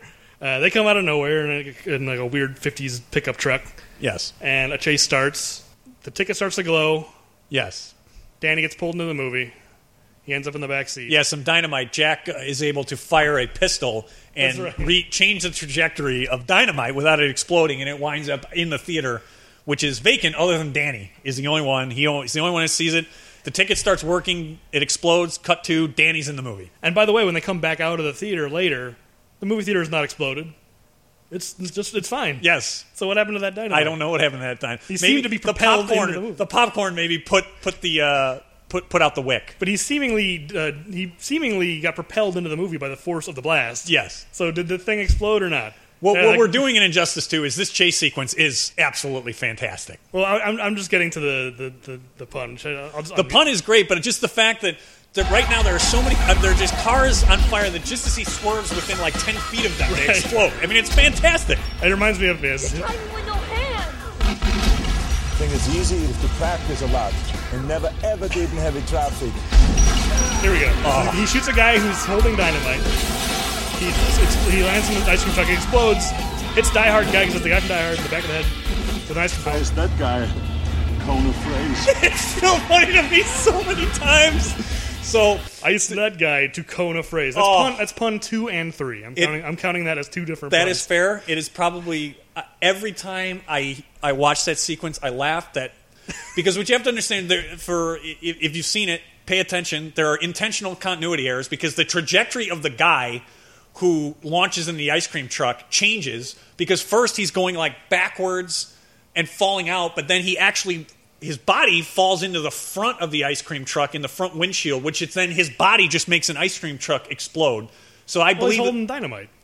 Okay, but he's going. It's sort of like the JFK, right? He's going backwards, but then somehow he's falling forwards into the windshield. If you go back and watch it, it makes no sense in terms of the physics involved. I, that's intentional. Yeah, he I- did that intentionally. Right. But then it, of course, explodes, and the only thing that comes out is the trajectory of the ice cream cone, which impales somebody in the back of the head for maybe the greatest pun that Arnold has ever had. Yeah, iced that guy to Kona phrase. it's a phrase. it's a compound pun. Yes. he's he's putting two back to back. Yes. it, it, it's yeah, it's amazing. Uh, chase continues. It goes into the LA River. Yes, very much a, uh, a Terminator 2 reference, I think, if you will, of getting down into the LA River for that famous chase sequence scene. Not that it hasn't been done in other movies. I mean, That's true. I never even realized that. Yeah, no, I, that uh, that's what I took it as is they wanted to to make sure he got down in there like in T two. to be like a yeah. it- well, that's the LA River in Terminator Two. I always Yeah. assumed that was kind of like just some kind of kind of. Uh, No, it, that- se- it seemed too narrow. no, I'm, I'm not familiar enough Yeah, with- I'm about ninety nine percent sure because that's been used in a lot of movies, but. Right. I'm, I'm, I'm pretty sure it's not the exact point, you know, wherever it, it came to a point where he launches on the motorcycle, but it's it it Yeah. it's the same venue, if you will. Is there ever water in that river? I've read, yes, I believe that there is. Okay. It's, it's again. I've never been to LA, but it's, I always see that thing in movies. Yes, And it's just like what is that's, I think that's it's a there river? just to establish, hey, we're shooting in L.A. right now. I guess yeah. It's the only city that has Yeah. a weird empty river made of concrete. Uh, Yes, So they get away. They jump out of the ri- side of the river in a minivan. They're chasing them in a minivan, which is funny. with a minigun within the minivan. There's two. There's two. There's one 50s truck, and there's yeah a minivan. Oh yeah, minivan with a minigun. Yes. It took me a second just now when you said it. Like oh yeah, you're right. That's funny. So the, the minigun in the minivan does not make it, and it of course explodes, but it doesn't explode. It explodes midair. So That's it has true. already exploded, even though it hasn't hit the ground yet. Yeah, that one is not justified at all. Yes. The guy, who- the, the ice cream truck exploding, at least you say the guy's holding that anyway, but that, that minivan makes no sense. But it, it's intentionally to not make sense because this is supposed to be so over the It's top. super over the top. Right. They drive into a back lot, and Danny notices because the scenery's changed. Yes. I kn- it took me a while. I think when I was a kid and I watched this, I didn't understand that joke. Now it's completely obvious. Like, oh, right, now they're on the back lot. Right. The scenery has changed. I understand what he's saying. I remember, I remember As the a kid, time I, being like, yeah, what, I didn't get that either. yeah, what's he talking about? Uh, and then they play chicken. Yes. And of course, uh, Danny or uh, Danny uh, uh, Jack wins the chicken. I love the shot of the guy going like freaking out like at the last second. It is just gross overacting, which is also great though in that sequence is that he crashes into I'm assuming is like a lingerie photo shoot Yeah, in LA. like a- yeah. And for those of if you haven't seen it, it I'm not sure who would buy any of that lingerie, but it it is very much uh, a, It's a parody of LA. I mean, it, it really really plays up um, the absurdity of Los Angeles. do you think that's why that's there? I just think it's there for gratuitous. Like let's just push PG thirteen as far as we I can. think it pushes PG thirteen, but it also because of the ridiculous when they later in the blockbuster. The, the clothing that like everybody has that's like I mean it's like straight out of the Matrix. I just think it's really trying to be over the top of oh action movies wear as skin tight clothing as as can be, and L.A. is this really kind of far far out place in terms of fashion. I guess they are. They definitely do comment later because Danny's saying, well, there- "Where are all the everyday women?" It's like, Right. this is a movie. No, this is California. California. so yeah, I guess I guess you're right. Yeah. I just I always assumed that's it's like why is that scene there? It's just to have women in their in, in lingerie. I think running it's to have around. them in lingerie, but I also think the lingerie because one of it has like rear view mirrors Yeah, I was attached just to it. about to talk it's about just, that. I mean, it, it's it's like like Bond Bond movie clothes. I just I think that it was you know pushing it even further. It could have just been lingerie, but they went even further because they're trying to poke fun at Hollywood. at like Hollywood fashion designers and exactly. impractical clothing. That's what I always took it as. I. Okay. So then, uh, Cut to the police station. the police station with the most '90s hip hop in uh, you've ever heard. Yes. It's amazing. Uh, Sharon Stone is there. Robert Patrick is there. which that this is like the the layer upon layer how that doesn't make sense to me at this point why are they there right in their t1000 and i can't remember basic instinct her her character's name why are they there? i understand why Right. for the movie purposes it is clever but in terms of jack slater 4 they those those characters can't exist in that movie it doesn't make any sense Do you think they're implying that all movies take place in that one reality? I don't know if that was the intention. That's that's a fair interpretation, but the reason that it doesn't that I then So say if- it doesn't make sense is why is Benedict later in the movie going to all these other movies trying to pull out Dracula? That's He's true. trying to pull out uh, Freddy Krueger, right? I mean, if they really all exist in this kind of theoretical movie plane, if you will, whatever dimension that would be, Right. Well, it's that's, a- that would be really disturbing if you I think the like somewhere Sophie's Choice is happening. yeah, yes, You know what I mean? It's I, I I- I wonder if it's they're trying to say that like there are always like every time you watch a movie there are things happening off screen that you're not seeing and these are the things. yeah, I, and that that that is an interesting idea, but Maybe in Die Hard there's a cartoon cat right off screen the whole time. Like They're very John. up. For all you know, John McClane had a cartoon cat as a partner Right. back in New York, and you just didn't know it. right, exactly. Uh, it, it's yeah, all this stuff is very strange. Like, Yes. Again, as as a parody of action movies, this is the stuff. It's just like what this doesn't make any sense on any any level. It doesn't. I just I've always interpreted it, and I I don't dislike it necessarily, but I've always interpreted it as it's them trying to push the parody really trying to push on you, hey, this is not. And this is where I think the lack of communication in maybe the marketing was that this was not supposed to be a Schwarzenegger action movie, the final product. It was some action, but it was supposed to be a parody of all of his movies and other action movies. So I think they maybe in some of these things with the ironic, you know, pairing up of the the you know the the, Right. the rabbi Making- and you know the Oh. Aryan na- you know Aryan you know nation type. I mean you know Oh, is that what he's supposed to be? yeah, because his, his his- last name is like Kraus or something. I mean, he's he's clearly like a German. Oh, I didn't- Blonde hair, blue eye, par- partnered up with the rabbi, who then goes, "Oy vey." I mean, you've got all these you know kind of comedic pairings right on the partners. That's just trying to push the action cop buddy movie parody That's- even further. Oh, You're, saying that those that's another movie that's happening. It's- Yes, and so what what I'm saying is that all of these pairings they're they're going out of their way to, Yeah, yeah. to, to try and show you, hey, Last Action Hero, this is not supposed to be an action movie.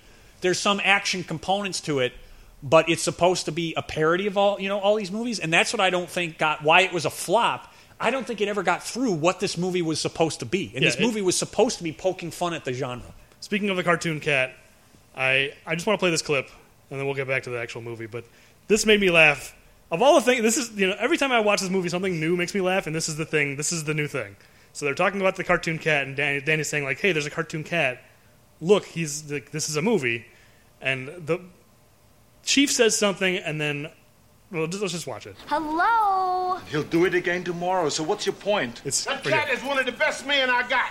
Yeah. Now who is this for? it's And Arnold who going, is this smiling? "Yeah."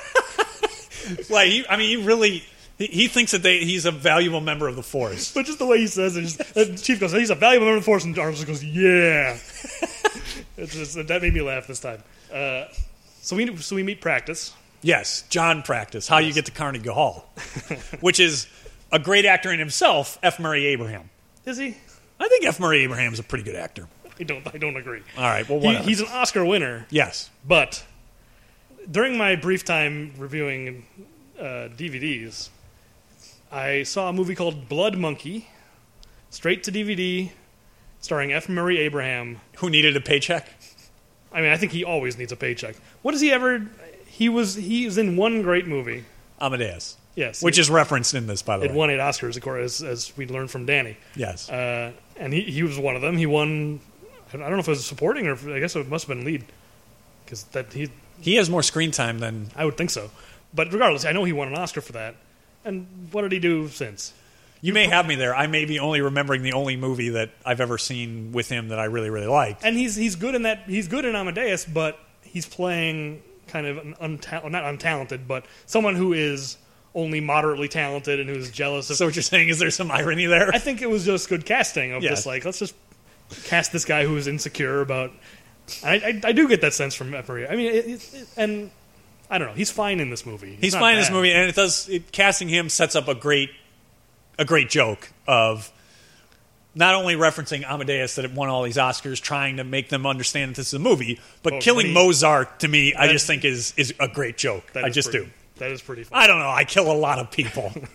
Yeah, like I said earlier, he's. We find out later he's working for the mob. yes, So why all the trouble of of Jack's cousin, whatever? So uh, yeah, so they get teamed up. The chief decides, that they should be partners. Which or no, well first first they call New York and they find out he doesn't- doesn't exist, yes, and e- then they team him, them up. yes, even in a movie reality, it's like, okay, uh, just having the kid show up and then saying you're you're his partner now, like that's fine. But learning that he doesn't exist and then saying you're you're Jack's new partner, that's the leap. That even in a movie, it's like you just learn that there's no record of this person's existence. But here, here's a Here, here, you're, you're- you're a cop now. you're a cop. You're going to work with. Jack Slater, who we've called in the lieutenant governor to try and stop at previous hostage situations, we're going to part you, partner you up with him. Uh, so they go to the movie store or the, the blockbuster actually specifically, not just a movie store. Yes, Talk, so- talk talk about dating in the movie. uh, Danny is again going to try and prove that this is a movie.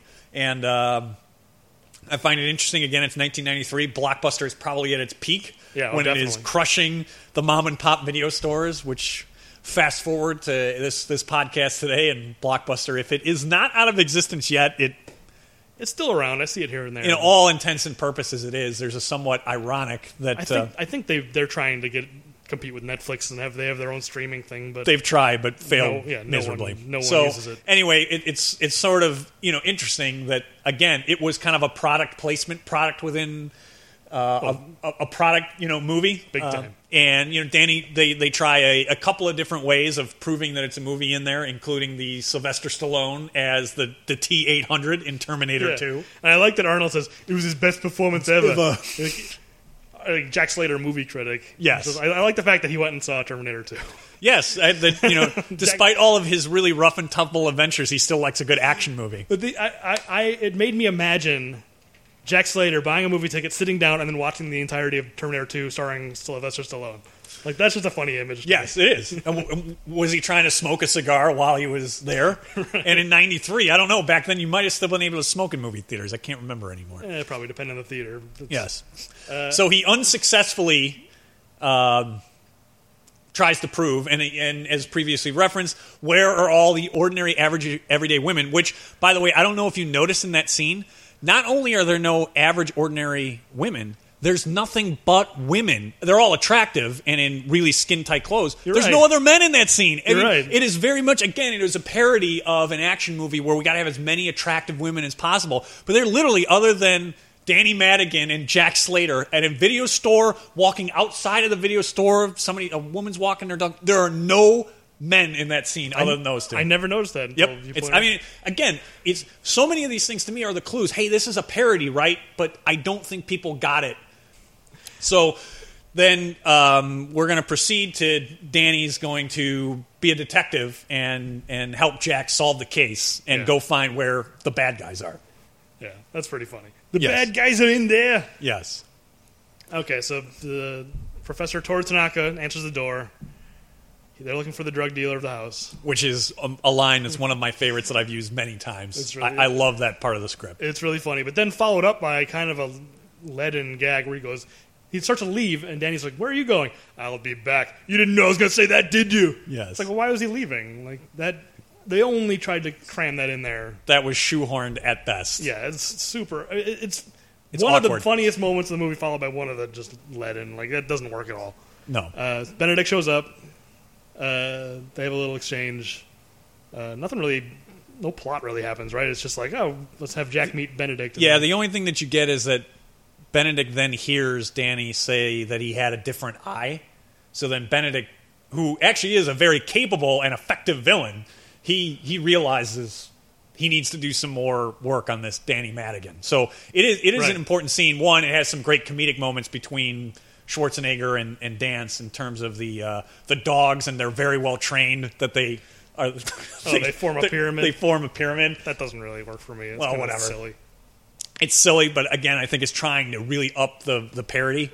Um, Yeah, I mean, it's, there are a few. That's one of those like red flags. Just like, hey, people, this is a comedy. Like, Yes. you, you almost need stuff like that just so people understand. Like, what it's supposed to be. yeah, this is not an actually an action movie. But what it does get is that Danny, as he's leaving, gives that key piece of information, which then Benedict realizes that, well, this kid actually knows something, I don't, and I don't know how. So, helps to put, push push the movie forward. Yeah. So yeah, so yeah, like you said, Benedict wants to learn more about Danny Madigan.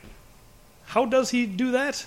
Because then he shows up at Jack Slater's house in a little bit. He does. He he says that he needs to find out some more about our little friend. But then he does. He just shows up at Jack's. He house. somehow just shows up at Slater's house, right? He doesn't actually do that. He, He- could have just said, "I'll, I'll go to Jack's house Well, and kill maybe them he all." called the same phone number in New York, and they had no such number, no such name, and he just decided I'll just show up at Slater's house. So uh, they show up at Jack's house. We know that J- his ex-wife is not in the movie, and then Jack has a joke. I'm not even going to put it on the pun list. The thing about what is my elbow wearing thin, blah blah blah. Yeah, it's that- not even a pun. It's, No, that one is not. And Does not maybe count. maybe Danny's only correct line or good line is that was a stretch because it absolutely was. Yeah. So we meet Whitney slash Meredith Slash Bridget slash Wilson. Bridget Wilson, uh, who is just a complete vacuum of a character. Yes. N- nothing. She she is uh, Other than I think to have somebody else in Jack Slater four, I just don't. I, there like is no other point to the character. yeah. She doesn't have any plot purpose. She doesn't. It's just kind of. It's it's kind of there j- just so that uh, Danny can lust after her. It's Yes. really- but then that doesn't even have any kind of That doesn't have a payoff, payoff. either. Yeah, No. there's there's no reason for Other than being Meredith to showing exist. her as being much like dad in terms of her just destroying that one henchman uh, inside inside the house. Other than that, there's like no point to her. That's true. She kills one guy. Yes. Uh. she gives him a pretty savage beating. That's true. But even then, like it's supposed to be like, oh, she's screaming, she's trying to pretend like she's a damsel, but she's beaten. Them. But even that, she doesn't. No, Doesn't really It's it's not a great character, but whatever. It is, it kind of is what it is. So Jack kind of gets moody and leaves. I forget why. ultimately, it's because he, Dan he's reminded of the son. Oh, right, he Well, finds this the is where picture. we finally get the rest of the out of focus of the end of Jack Slater three. We find out that the Ripper pulled Yes. Jack's son off the roof. He falls with a shot very close to Die Hard in terms of falling. My my notes say this is body count 19 and 20. Ripper Okay. and his son. I Yes. think we missed a few. I don't know what happened there. I'm really failing at the. We got. to I got to find out. I, I need to organize my notes better because we're Nope. simultaneously going f- too fast and not fast enough. Yeah. So then Benedict shows up. They think it's Skeezy, Yes, but it's not. It's Benedict, and he shows up with a bunch of guys, including one guy who looks like Jose Canseco. and then they establish somewhere in there that the one guy has you know stone hands and can't catch anything. 'cause Yeah, I of do course like- that works out perfectly. I do like that. Yeah, I mean, they- again, it's it's it's over the top in terms of establishing things, but It's a one scene running gag. yes, It's a running gag that lasts for like a minute and a half. yes. Uh, so of course, you know, uh, Benedict eventually escapes, but only after Jack shows up and uh, Jack inflicts a lot of carnage Yes. on on the guys that uh, the, the the various bodies that Benedict brought with him. Whitney kills one guy, Jack kills five, so now we're up to body count 26. Yes. And then, oh, then we get our next pun. He's got to catch the red eye. Yes, which is a is a great one. Eh, Is it? I think it is. He's not going, he's, there's no plane involved. He's just, I've got to catch the guy with a red eye. I don't know. It's, it's, it's barely, I It's I, very I like fun. that one, but whatever. it's, it, he, he delivers, he sells the line. He sells it. so then, uh, Danny Dan- is frantically chasing he's because missing the best action. yes, that that is that, that is a good point that he has that he is in the movie and he literally would not be seeing it if he didn't catch up to Jack and Benedict. Yeah. Uh, so then he tries to play chicken. Unsuc- well, I guess unsuccessfully. He's he's not killed. He's, yeah, he survives. So that's, that's his best case scenario is he survives. Yes. But uh, he realizes it's not going to work. And then there's an ET parody for some reason. Yeah, uh, they they do cram some movies in here that don't make a lot of sense in terms of parody slash reference. Yeah, that is among them. just just kitchen sink it. Let's Yes. just throw, throw everything, every parody, everything you can in there. Again, we we like this movie, but there's just individual moments are just so bizarre. Yeah, Like, don't that's make one of sense. them. it's like why is that? Benedict in that sequence does have one that I like that when Jack is just firing away.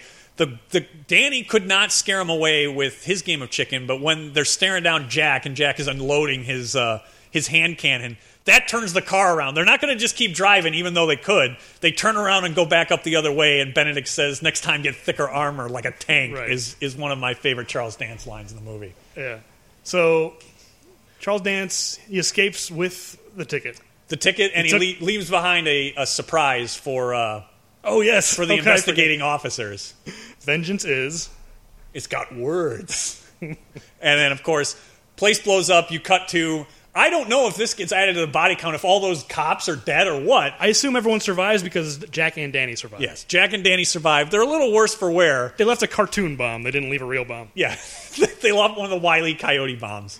But before that happens, before the house blows up, I want to speculate about the word that Janny, Danny wrote on the card. Oh, again, we've, we've agreed we're not going to curse on the podcast, Yes. but how how let's just how filthy is- what did he like? How bad is it? Is Oh, this a simple? I think it's single, the full- single curse. Or I is think it- it's a single curse, and it starts with an F and ends in a K. That's all. He's, That's what I think it is. you don't think Danny's getting creative about it? He's No, just- I, I think he's trying to be. I, I've never watched to see his you know hand No. hand motion to see. well, his if hands you are can- gross. You don't, you don't want to look at them. Okay, it's just so fair disgusting. enough. So I, I think it's it starts with an F and ends in a K, and I, I think he's because that would be the one that you at the time, and I don't even know if today you can get a PG thirteen if you if you drop that one. You get one. Oh, do you? You're allowed one, and it, it has to be. It can't be in reference to a sexual act. Okay. And it is- but that, that's. I think the chief may drop one later in the movie, but it's An in- F-bomb? It's in one of those rants that. uh, Oh, that you can't understand. It's really hard to hear. Uh, so then we see Benedict at his house, and I want to point out he has a picture of Santa Claus. When he's taking things out of his pockets, The ticket's in there, obviously. It's, it's part of the plot. I don't know. Is this Benedict's house or is this uh, No, I assume that this is the the Vivaldi's, Vivaldi's house? and so he's just got a, he's like got a little room. Or yeah, he he's like, got a room. He's a hired hand, and he's He's got a wing.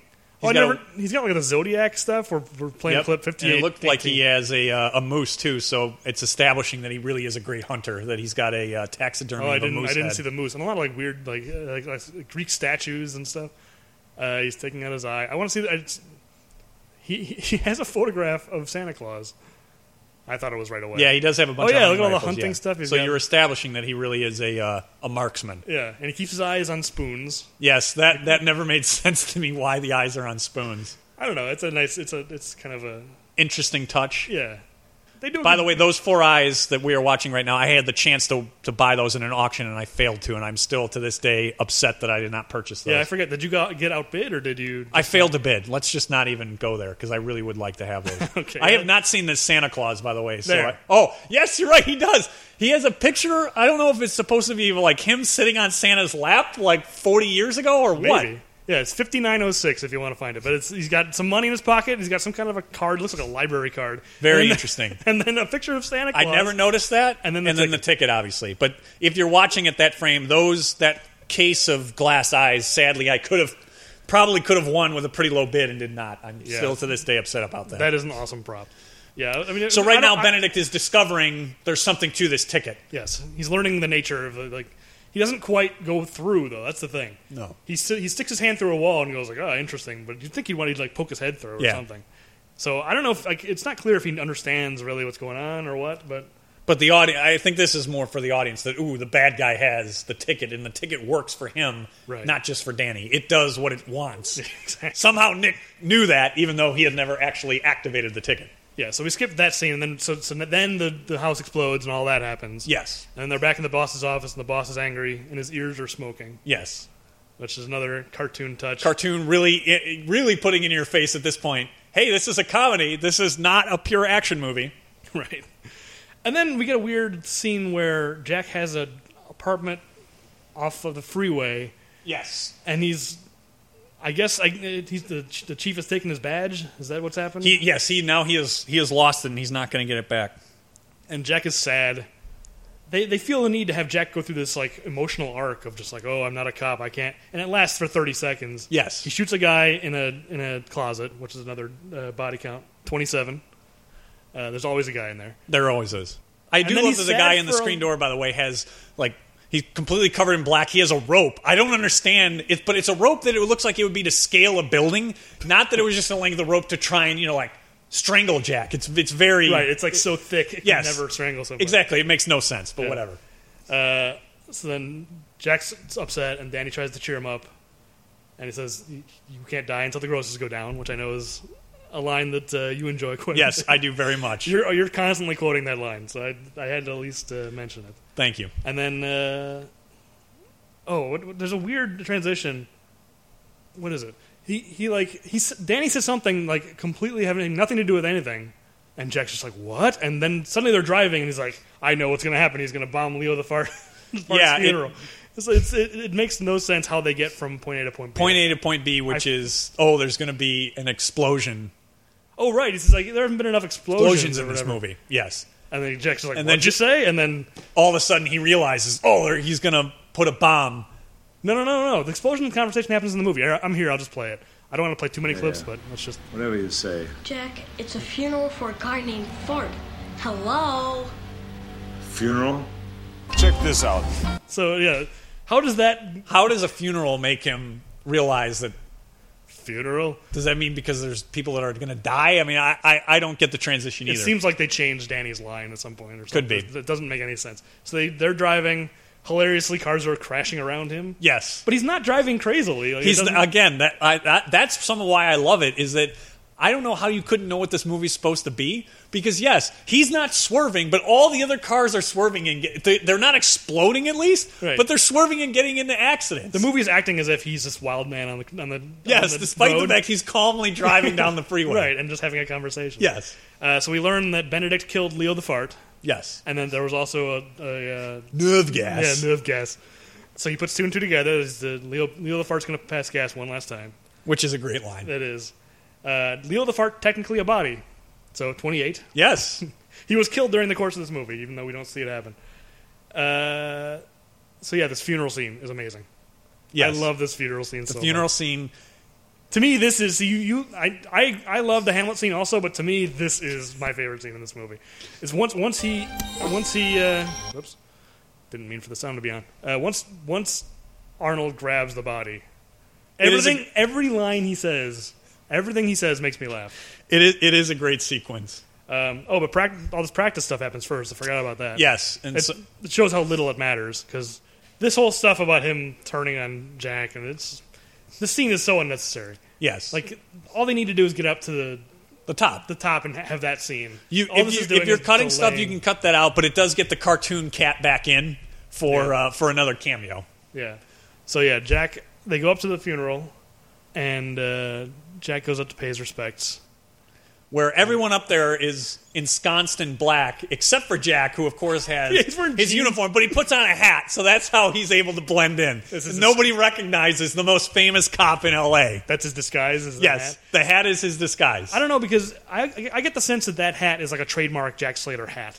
Because I think I think when we go to the real world, all the posters and like that giant inflatable Jack Slater we see later, I It think cou- they okay. all have him wearing that hat. So I Okay, wonder if maybe. it's like okay, now it's now it's time to get serious. Jack Slater's putting on his trademark hat. I, I've always just taken it as that that's that's how little that they put into the thought of his disguise, or that's how you know the villains are so dumb that they're easily fooled by Jack Slater. All he has to do is put on a hat, and they Right. can't recognize Jack Slater. Right.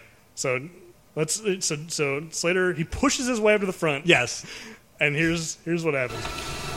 He's a good man, a flatulent man. And the guy just looks at him and walks yes, away. in disgust. Wait, wait, here he comes. You hear this? Help me!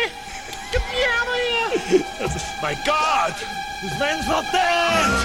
That's so amazing. There's a nun. I mean, some of the, the I mean, it's fantastic. The people in the, the funeral. but his, Arnold's performance and this is so funny. Him doing that little voice. This man is not dead. It's just everything everything about this scene makes me laugh. He's pushing nuns out of the way. You a doctor? Yes. Check his chin. he hits the guy with the corpse. Yes. Doctor has fainted. Can somebody help doctor's this man fainted. here? Wait. I think the corpse. I mean, uh, the patient. Look Look, elephant. elephant. And then the amount of And then firepower. and they all and they all look. too. yes, they all look. And then the amount of firepower. Oh yeah, is no, just everyone has a fantastic. gun. All the nuns have guns. Nuns have guns. The Nuns, puns, and guns. and the and the pe- and the ladies in wheelchairs are heavily armed. Oh really? I didn't Yes, notice the wheel. the wheel. If you if you play it, if you keep playing, it, even if the sound is down, there will be a woman in a wheelchair. She is very well armed. All right, I, I'd, I'd keep the clip going if we had more time. But I love when he gets to the edge of the and goes, "Don't shoot!" and he throws the. Yes. it's it's so funny. This scene is hilarious. Like it's it's to me it's the funniest scene in the movie. Uh, so yeah, he says, "Don't shoot." The body goes, but the body is filled with nerve gas, Yes, and then uh, he puts it on a crane. Danny somehow knows how to drive this crane, he's figured it out through trial and error since he's scared everybody away. I guess. Uh, and then uh, there's an action sequence with a helicopter. Yes, which the elevator goes down, and you've got another diehard shot with Jack falling, very much like Alan Rickman as Hans Gruber falling and letting a piece of the uh, the elevator go down with him. Yeah. Well, there's a first shot of him falling. That's actually a really cool shot where he land he lands on the elevator. Yes, That's a really good shot. it is. It is that. It's it, and if you watch it really closely, they do a they do a really good job. Like it's a stuntman falling, he lands in the elevator, and then they cut and they disguise the cut with like that glass breaking, and then Yes. Arnold slides down, and you get a close up of Arnold. It's a really good It is, good and stunt it's, shot. That, that is not CGI. Those, those are real. Yeah, real stuntman real action jump sequence. onto this elevator, and then Yep. they, they cut the camera and they put Arnold up there, and he slid down the rest of the way. Yes. it's a great shot. So then the helicopter eventually, you know, Danny takes care of the helicopter, and uh, Arnold falls. with- Helicopter kills ten guys by my count because he ducks, and there's like the helicopter just shoots a bunch of henchmen. Yep. And then da- uh, The Jack- two guys in the Yes, the helicopter. Two guys in the helicopter. So we're up to forty-one now. I forgot practice. Practice is part of that. He's Yes. he's, he's in the body count. Uh, yeah, and then Jack falls, uh, and uh, Danny catches him. They drop the body into the La Brea tar pits. which does not stick to Doesn't Jack. stick to Jack. Which is a great joke that I love, and the fact that Whitney just shows up uh, and and has the towel and every and a change of clothes ready, but then that the tar does not stick to him. This is, I mean, that's that's when the movie is at its best. It's like very self-aware. It's just like, uh, of course, of course she did. Like, Yes. yeah, that's that's exactly what needs to happen there. Uh, and then we see Benedict back at Vivaldi's place. Yeah, it's a- Vivaldi wants to know. He goes, "How did it went?" She says, "I don't know why. I never noticed that before." And he lies for a minute, and then he goes, "No, it was a complete disaster." Blah blah blah. Yes, and and another add another to the uh, body count in Vivaldi. Yes. He kills Vivaldi. We never talked about Vival- uh, Vivaldi's like mis- misspoken like turns of phrase or whatever. Yes, he that's does a the- 360. The running running running joke Yeah. uh, within it that Benedict is. I, I'm not sure if that's supposed to be um, making fun of it being Vivaldi's second language or the fact that because Benedict is British, if it's sort of a play on uh, you know the British always having things. Language, the English, the command of the English language He's better not- than Americans. He's not speaking speaking the proper Queens. and he's Exactly, upset about it. Queen's English, Yeah. if you will. I've never known which that joke is supposed to be, but either way, um, It's not that funny, which is No. probably why we forgot about it. But it's, it's Yes. just him him always getting things like, tur like expressions wrong. but Vival- Tony Vivaldi is no, he is not number one, and he is no more. That's right. And then Benedict starts talking to the camera, which is really weird. He starts going like, "Ah, if Danny, if that boy can use Yes. the ticket, so can I." And he All, it's a all of very a sudden, strange yes, it moment. becomes a very Ferris Bueller's Day Off, where he's talking to the camera and to the audience. and it doesn't happen before or since. No. no other character does it. It's Nope. it's a really weird moment where, okay, he understands that he's in a movie now, but how, he understands where the camera is. He he just decides he's going to start talking to the audience. It's really Yeah, unless it's supposed to be like the you know the arch villain who you know has soliloquies, right? And he, he's always pontificating. Other than that, it if he really is supposed to be addressing the audience, it does not make any sense why why that's the case. yeah. But it's I, I don't dislike it because No. Charles, Charles Dance is so great. Yeah, I'd, I'd give him more lines all day. and and he has a line saying, "If God was a villain, he'd be me," Yes, which makes no sense, but you buy it because it's Charles Dance. Yes. he's great. And then uh, Jack and Danny show up in a monster truck.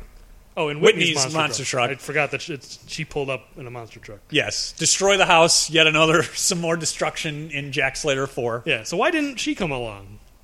Um, It's her truck, it is her truck. I don't and I don't know where, how does she get home. I mean, where right? this is pre Uber, so you know I guess and. In, I, I- I'm not sure Maybe maybe Jack. Maybe left she her. went and got Jack's car, which is still left that he uh, left by the office building. I'm No, Oh, the not sure. helicopter landed on it. Oh, that's right. I forgot. She. That's right. He needs the truck heli- because the helicopter landed on his car. Yeah. So I don't know how Whitney gets home. Uh, ma- maybe like Jack leaves her behind to like clean up the mess, like deal with the paperwork. Yeah. it- even though she's not a cop, she can deal with the paperwork. Well, if Danny could be a cop, she could do it. Uh, Or maybe the cartoon cat gave her a ride. I don't know. Yeah, I'm, I'm sure there'll be plenty of cops there soon, so Yes. I'm sure that she'll be fine. And that, we never see her again.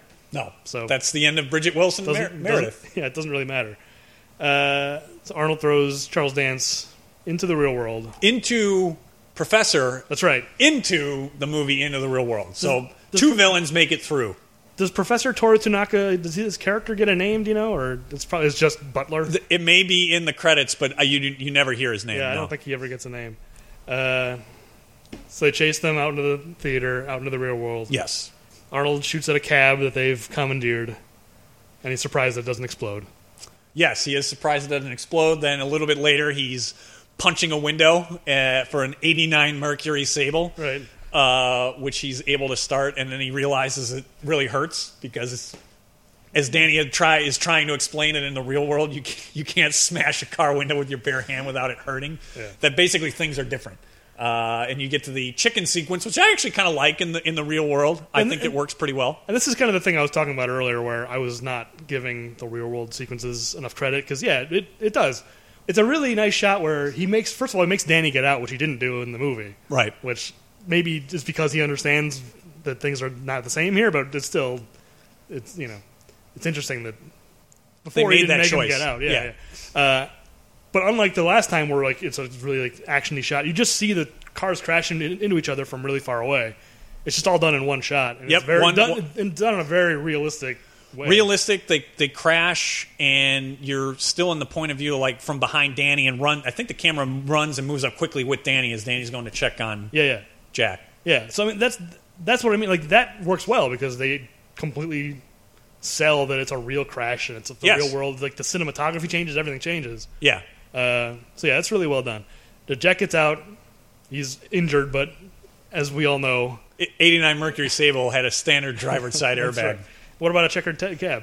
No standard driver's side airbag. Oh, I, I see. It does not explain, however, how if the ticket worked again and Benedict got out at the last second, why prof- you know why is Professor Tanaka dead and uh, Benedict isn't? But whatever, Yeah, the ticket does what it wants. does what it wants. again, it is a bad device, but Benedict is gone, and so now they're concerned, like what happened to Benedict? Right. He's got the ticket. Jack's st- stuck in the real, real Yep. world. Uh, the professor is body count number 43. and then they see a billboard for it says Jack Slater or Schwarzenegger is Jack Arnold Slater. Schwarzenegger is Jack Slater. Right. And Jack needs a place to sit down. They go to Nick's uh, projection room, which, by the way, I didn't mention earlier is like the most lavish projection room. It is pretty big. I've never been a projectionist, but I imagine those They're tiny rooms. Yeah, are not the giant. He's got like a lazy boy in there and all Yes. kinds of stuff. Uh, it's amazing. Uh, he, Nick learns that the ticket worked. He's not as amazed as I think he should be. No. He's just like, oh, really? Oh, okay. That's interesting. No, and he starts listing off, um, you know, famous actresses that it sounds like he, he thinks he's going to go and be able to put the moves on. Yeah, it's, I, I like that. He's just like all, all like these classic '30s starlets. He's just Yes. gonna like, I'm gonna get lucky in these movies. Yeah, and I, which it's like Nick, you realize that you're still yourself. You're a broken down old man. It doesn't change who you are. But he hasn't put that much together.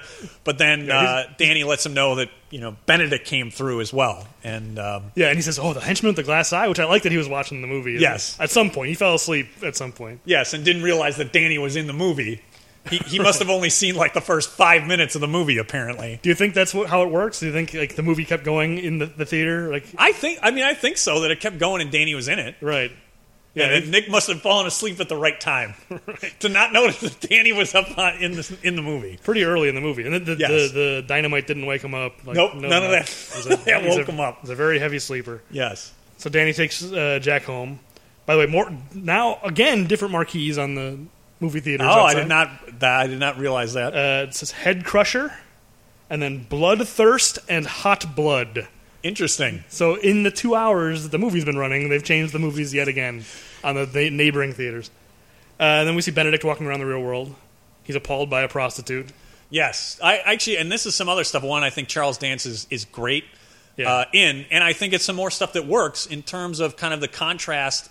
But making, I, you know, for a movie, I do think it's pretty believable. I think it maybe it's a little bit over the top, but it makes you know kind of street violence and being not, you know, it's not arch criminals, right? I mean, it's it's kind of basic basic things in in the quote unquote real world sometimes people commit crimes over Yeah. and so I, I felt i think that that kind of works but for this like arch villain right in the world he's coming from that's kind of shocking but at the same time he realizes it's a huge opportunity that if these like street level guys who are killing people over shoes can succeed man alive what can this arch criminal kind of brought to the real world what could he really do It's like weirdly not enough though. Like, that that could have been what this movie was about: is fiction versus reality. Yep. But it abandons it pretty quickly. it, you're right it, it's going back to what you've said it doesn't know what it a wants great- to be It's a good scene though. Yes, for but sure. it, I, I do think it is a good scene, which it has one of his lines that you and I love, which is "I just shot somebody and I did, it on, purpose," which from Charles Dance, it's just even better. he's he's playing this part so perfectly. Yes. I've just murdered a man and I want to confess. Which hey, I- shut up down there. yes, the, just a random guy like three floors up that doesn't want to hear about anything is Yeah. great. So the guy who gets killed for his shoes is co- body in 44 and then Benedict's experiment is 45. Yes, So then Danny wakes up the next morning and Arnold and his mom are chatting. and if Jack, not Arnold, Yeah, but you're whatever, right, Jack right, you're has right. been. They've been We, we need to start making that distinction. yes spending the entire night talking and listening to music, you think that's- Mozart music, no less. Do you think they only talked? He says later that oh, we just talked and never talked to a woman- woman before. I think no, I didn't. She's she's acting. the way She's- she's behaving. she's interested, but no, I I, I know. I, I think it was just talking. They've been listening to a lot of Mozart music. No, I, she, she had a line. Hold on, let me find. Let me find a line. Oh, Danny says, "Mom, you turned him into a wimp," and he goes, and she goes, "Oh, I think not." And it's, I really, I, I think uh, something may have happened while Oh. Danny was asleep. Maybe. If so, then that then it's her parenting skills they're they're very suspect. Just he's in the next room. I mean, Yeah. it, it, it, I don't, I don't know. uh, I'm not gonna find the clip, but it's her saying that. I'm just like, hmm, I, I, I think something. you think there was something she's, going on? She's acting. uh, I I think at the very least, Mercedes Mercedes Rule as an actress thinks that happened. She's playing the scene as if Okay. this has happened. I, I think so. So then uh, they go up to the top of the Empire State Building or something, or the Chrysler Building. I don't know Yep. what, for no reason. He's just like, I've never been any place real before. It's like, okay, why this place? Yes. So they choose that, and then he's they're Danny is trying to implore why they need to find Benedict. Yes. Then we see Benedict with a mystery person, and Benedict gives the fourth pun in this movie. He actually apologizes for the pun. He says, "Until Jack Slater is, forgive the pun, taken out of the picture." Pun number four. Well played. and uh, I forgive him for that pun. He asks us to forgive him, and I forgive him. Yes. uh, and we find out it's the Ripper he's talking to. And Who's I like been pulled from Jack Slater three. Yeah, which he's- I've always been confused. Where how did Benedict find a running? But I guess maybe he went to a blockbuster and maybe it works that way. Well, but Dan- Danny was watching it in the theater. I not- guess you're right. not yeah, one day ago. I guess Nick was running it, so maybe somebody else is running it leading up to Jack Slater four. Right. Fair enough. Yes, and I, I like the fact that he's like his real name, believe it or not, is Arnold Arnold Schwarzenegger. Schwarzenegger. And he shows him a, a newspaper of like a, it's like all the the movie ads, and he's crossed off Arnold's name. Like, Yes. I'll, I'll take you out. he's just, just like really like angrily crossed out his name. So they're gonna kill Arnold uh, at the movie premiere. The Jack Slater. That, four yeah, movie right. That premiere. now becomes the, the device of how he, they can solve their problem and get rid of Jack Slater. Yeah, and then- which is interesting though because if Benedict really is that smart, then he should be very wary of what happens to Charles Dance, right? That's the weird thing is nobody else gets to be real. I guess Tom Noonan also appears as himself. Right. But nobody else, yeah. Like, where's Charles? And, and nobody else is in that at that premiere. The premiere, right? Charles it's Dance Maria isn't- Shriver. You're right. You're right. isn't And that- there apparently. Anthony Quinn, none of those. That's interesting and doesn't really make sense. But for it to work in terms of Benedict's plan, those guys couldn't be there because th- he could be Benedict could be in danger. Yeah, but that's what they should have done. It would have been more interesting. You know, it would have been one of those things you wouldn't. e, It wouldn't even occur to you. And then if some, if Jack Slater found Charles Dance Right.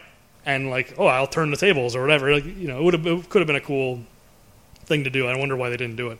Actually, Charles Dance, uh, Benedict, and Charles Dance, neither one of them is at that premiere. So I wonder if just Charles Dance wasn't available for the shooting. Excuse me. Something. Yeah. I mean, it winds up only being a Ripper, a Ripper Noonan, you know, Schwarzenegger Slater scene. Yeah.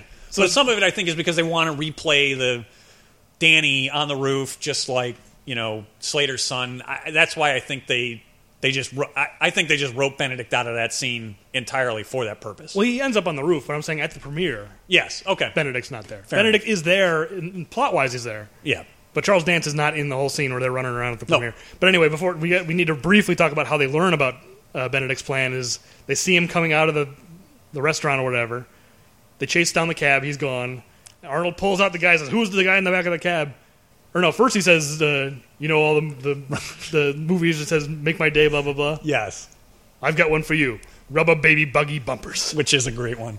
And he goes, "Ha! You didn't know I was going to say that." So I guess that's why that "I'll be back" moment was there earlier. But it's it's it's, It's a a labor joke at best. it's labor, but it's still funny to see Arnold saying Yes. "rubber baby buggy bumpers." but in the back of the cab, he's find got the paper. the paper, which is highlighting different villains, if you will, Yeah. um, from movies that he could go to build his dream team. and they figure out his plan.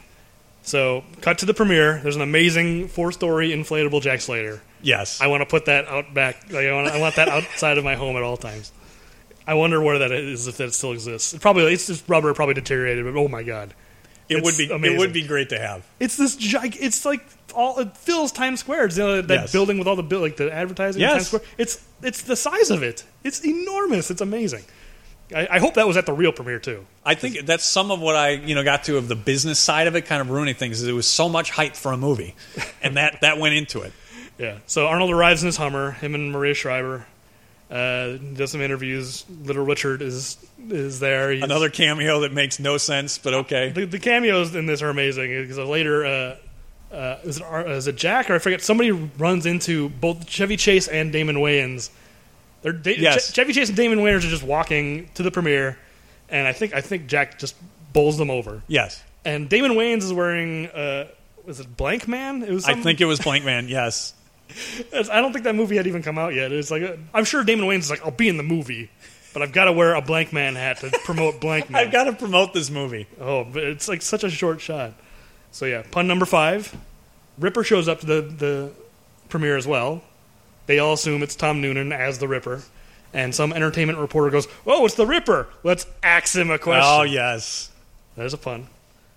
Uh, Jim Belushi is not a fan of Arnold's. We learn Yes, another cameo. So many of the cam- basically every cameo makes almost no sense, and is not an actor I, I wish to see on screen. Yeah, and then John Von, Sean, Jean-Claude Van Damme would never miss the premiere for a second. Of course not. So we get to learn what all these celebrities think of Jack Slater. Yes. Uh, yeah, so then Arnold and or no, Jack and Danny show up to stop Ripper, and Arnold asks the concession girl where his seats are, and one of these girls, I, I'm going to find this clip, as as short as we are on time.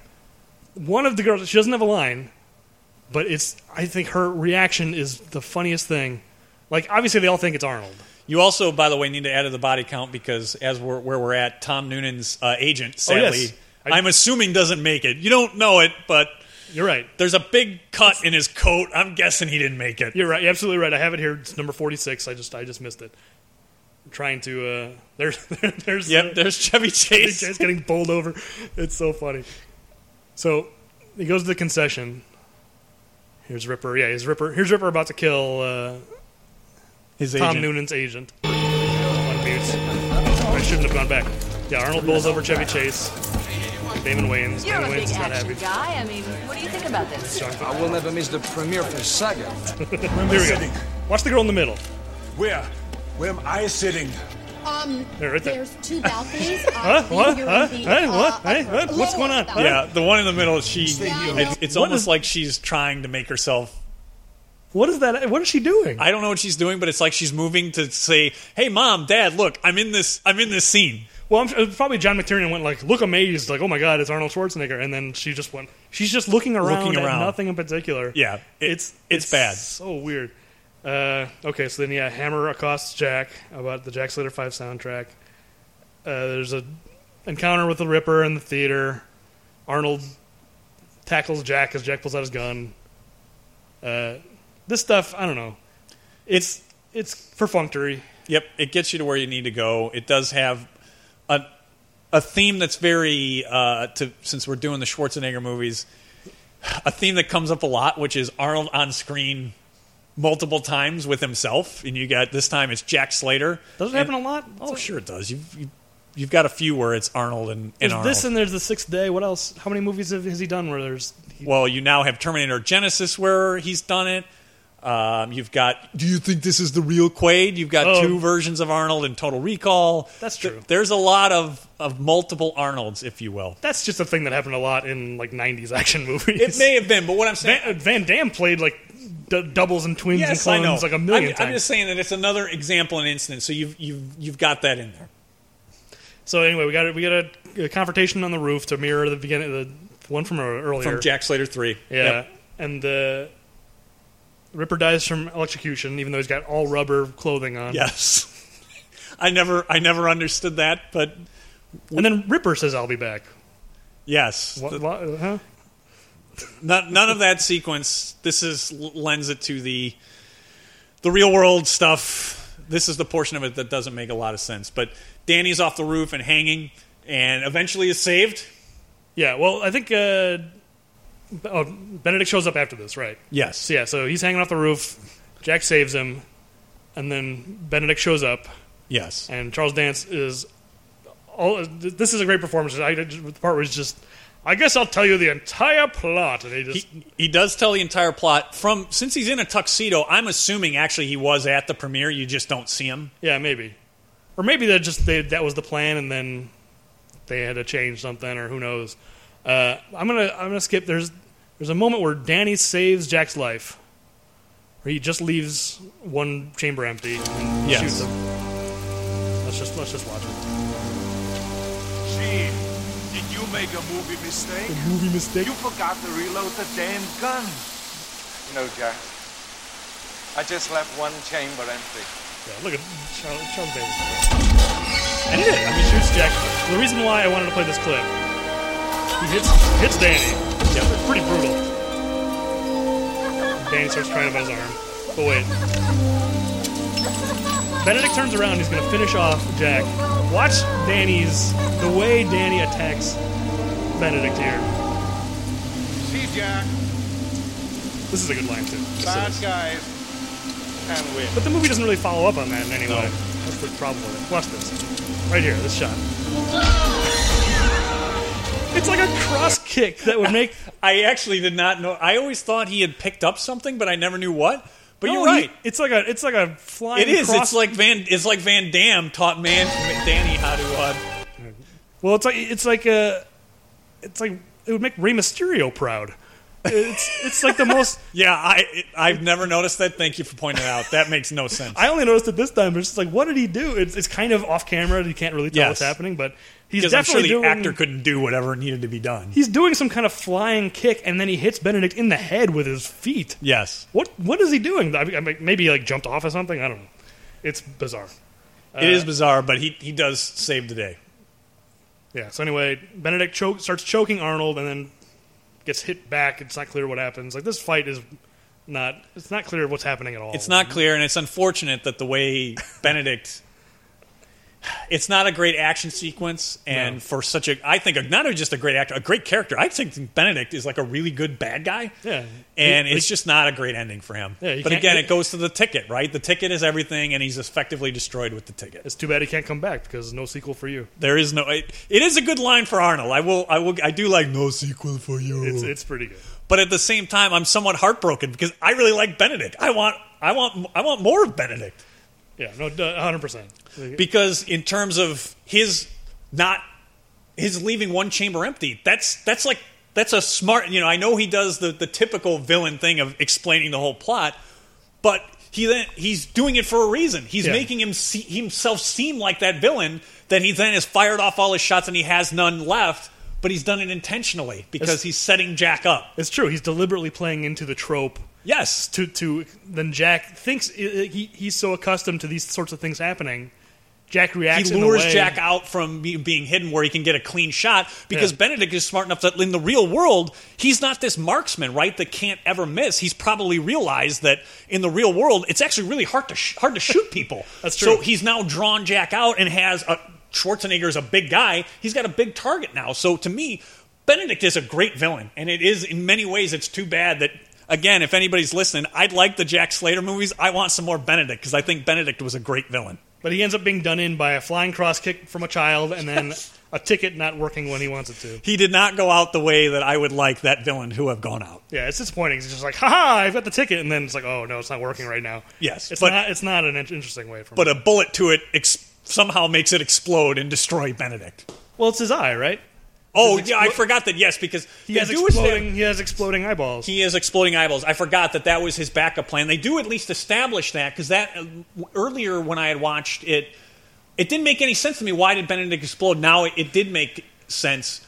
He does somewhere in there that I have a surprise if the police try and apprehend him. So they do establish it i- Oh. in the movie. It, there is a line that Benedict has that establishes that that is an exploding eye. I missed that line, but I, I It- think it's the- in there. The thing that establishes it is when he's at Jack's house, and then he runs away, and his eye falls out.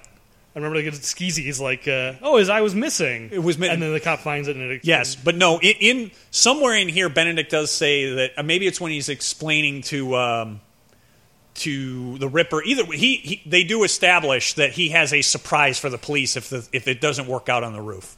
So Okay, I didn't, I didn't, I didn't pick up on that. so then cut to essentially now the the villain all the villains are gone, but Jack Slater is bleeding to death. Yeah, and then the ticket falls next to one of the nearby theaters where the, Seventh Seal is playing. This stuff, uh, Ian McKellen. Uh, it's nice seeing him in this movie as Death. Uh, What doesn't make any sense to me, I actually I, I like the idea of other you know c- movie characters coming out, but what doesn't make any sense to me is Benedict doesn't in my my watching Benedict doesn't have his ability to be a sharpshooter. Jack is not indestructible where nothing hurts, but Death still has his power. Yeah, Death Why is does still- Death have his power? Yeah. I, and I I mean I like the I like the joke I guess if you will that he walks by and but why does Death have his power? I that has never made sense to me. And again, as you said, I like Ian McKellen. I like that that's who they picked and they got Ian McKellen to do it. And keep in mind, you know, for maybe younger people that are listening to this, Ian McKellen wasn't a household name when No, no, no, when no. this movie was made. I mean, he is now, but Ian McKellen was not a household name from uh, uh, hi- his career has completely changed um, in the last 10 years. Nobody knew who Ian McKellen was when, when this movie came out. I think the first time I had noticed him was what was that movie where he played the Nazi, like the old Nazi Uh, apt pupil. apt pupil? Yeah, that was like after this. Yeah, I was and- like ninety five or ninety six. or yeah, something. th- about that. And that was a Brian Singer movie, actually. The only reason I saw it is because I, Oh, I, that's I do right. like Brian Singer. Yeah, and that was after Usual. And I think that's some of the reason why Brian Singer actually wanted Ian McKellen for X Men was his, his work with him on Apt Pupil. But but anyway, Right.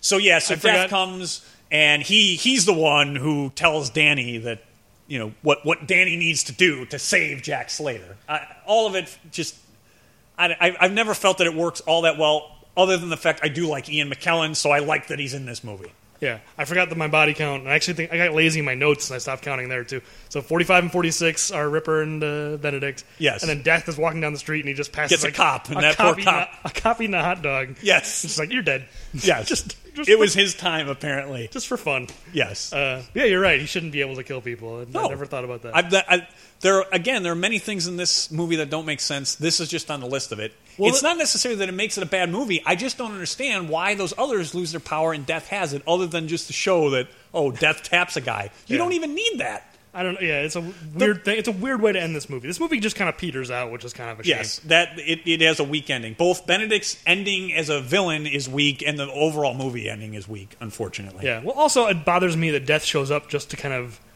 solve the the last problem of the movie. Yes. Because the whole thing is just like we don't have the ticket. Uh, I, I forget what it exploded. I don't even know. Oh no, it fell down. It fell down, they lost it. They They, didn't- lost it. Yeah, right. Because that's how Death, Death showed up. So they don't have the ticket, and Death's just like, hey, the, the ticket's in the ticket booth, dummies. yes, Like, you idiots. but The why- other half. That's not satisfying just to have Death show up and solve the, the. It's the last problem in the movie for them to solve, and then Death just kind of gives them the solution. Right. Why is it death? Why couldn't it be Nick? I mean, Right. It, it, it, for all intents and purposes, Nick Haley hasn't had much in this movie, and but he was necessary. Give him something. Throw the guy a bone. He's not going to go get to meet Garbo and Right. try and put the moves on her. So Well, now he now he can. They have the well, other half I of the guess they ticket. have the other half, but let Nick solve the problem, right? Hey, I was just thinking about it. I was just about to go see Garbo. He's too busy just sitting up in the projection Doing Oh, he, nothing. oh he's got to run the movie. Remember, he's got to like start the movie. So that Yeah, we get can it, get it moving. But then, yeah, so so they get the other half of the ticket, and Death just wanders away. I do like that the the Death just showed up because he was curious about Jack. Yeah, I, He wasn't on any of my lists. Ian McKellen's good. He's he's good in this, but there, there- there's I don't know. you why didn't need to Death have is in it. this. It was it was like they just wanted to show, yes, other than the Slater movies, other characters from movies could come out. I, that that is why it felt like it to me, and I do like their choice in terms of if you were going to do that. I don't think you needed to, but if you were, I think the Seventh Seal and Death was a, a real interesting kind of choice to make. yeah, and choosing a real movie. It's Right. interesting. So I mean, it's an interesting choice, but I don't I don't think it's necessary for them to do it because you've already off screen established Benedict went and got Right. the Ripper, so I don't think you need to do that. Yeah, there's no real reason for Death to show up. Yeah. anyway, Yeah, so then they find the ticket, and this time it's working.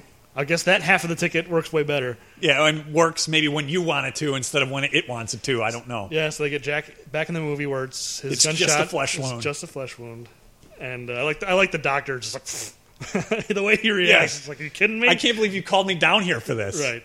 Uh, and then they Jack and Danny have a tearful goodbye, Yes. which I don't know. It doesn't. It again. not It doesn't earned. feel like. It doesn't feel like Jack Slater, and it doesn't feel like Last Action Hero. I. It's trying to be too many things. Yeah. And some of the things when it's trying to be too many, I like that it went in those directions. This one, I that it it just doesn't work. Yeah, Uh, it's it's it's unearned. It's Right. you don't feel like they have this Emotional connection, emotional relationship. No. Yeah, for sure. Th- It's ki- it's been a buddy comedy like the whole time, right? You know, it- Yeah, you wouldn't end a Lethal Weapon movie like this where no, one it of wouldn't them be is- like a tearful, you know, embrace of with Riggs and Murtaugh. It just it doesn't make any sense. Or or even you know the Die Hard, right? I mean, you do have a little bit of a hug, but it's more of like a you know a, an excited you know survival. It's not ha- heartfelt drama. It's just it's, it doesn't make sense. Yeah. And then uh, Jack goes to the captain and smashes his window and then tells him he doesn't want to be violent anymore. Yeah. Just make up your mind, Jack. yes. And that's basically the end. Uh, we never see Danny's mother again. Like, th- we don't get any kind of wrap up about his life. The movie, again, like I said, the movie theater is still going out of. Is gonna be Slated torn for down. demolition. So it's a weird. And then there's a shot of Jack driving away, and that's that's the end. Yes. So I, I agree. The petering out is the best way. The, it does not. It's the movie starts out outrageously fantastic. Yeah. Ends not well at all. Some really great stuff in the middle. And I think that to, for me, like the closing thoughts is what it comes down to is that this is a movie that failed box office wise, does not fail as a as a product or as a movie, and that as time has gone by, what I noticed rewatching it, this movie holds up really well. And that I can't say that for a lot of movies, particularly action movies, don't hold up really well. I mean, we pointed out some of the things that have gone by the wayside: blockbuster, uh, Polaroid. Although Polaroid has made a comeback, projection, you know, projectionists, Yeah. if you will. It's of its time in a lot of ways. It's of its time in a lot of ways, but in terms of like, I don't feel like oh, I'm watching a nine. Even though it was trying to parody '80s and '90s action movies, I still enjoy it today, and I think that that you know, if, of trying to to push people to watch it, that's the reason I do. Is I it's still a great parody of action movies, even though action movies have changed a little bit. In a lot of ways, it's a lot more CGI. It's not. It's you know, it's a multicultural team of people that are assembled. It's not you know the one guy to save the world Yeah.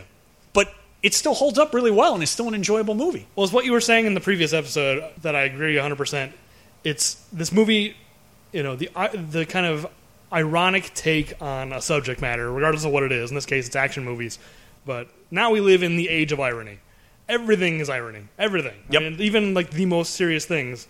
I mean, whatever. You watch Breaking Bad, you get some scenes that are self aware or Yep. whatever. Uh, you know, now living in the age of irony, you watch back and look at this and go, yeah, this feels like a movie that, the kind of movie that would be made today. Yes. And Uh, it, it that's the reason why I think in the for episode 0 we said it was ahead of its time. Yeah, it's not and I- that it was such a great and well, th- you know, thought out uh, reflective script. I mean, that's not what this kind of movie is, but it was ahead of its time because now the you're right, It Age was. of Irony. i- If this were made today, it would just be kind of I don't know. It would be par for the course. Nobody would say, "What is this movie trying to be?" It would be, "Oh yeah, I know what this is." Yeah, the whole idea of like it's a movie and a movie, and there's different layers of reality, and it's just, you know, it would not be lost today, but today's audience at all. This was just a movie that was made. People weren't either. I won't say they weren't ready for it, but it's not what they were expecting, and so people rejected it.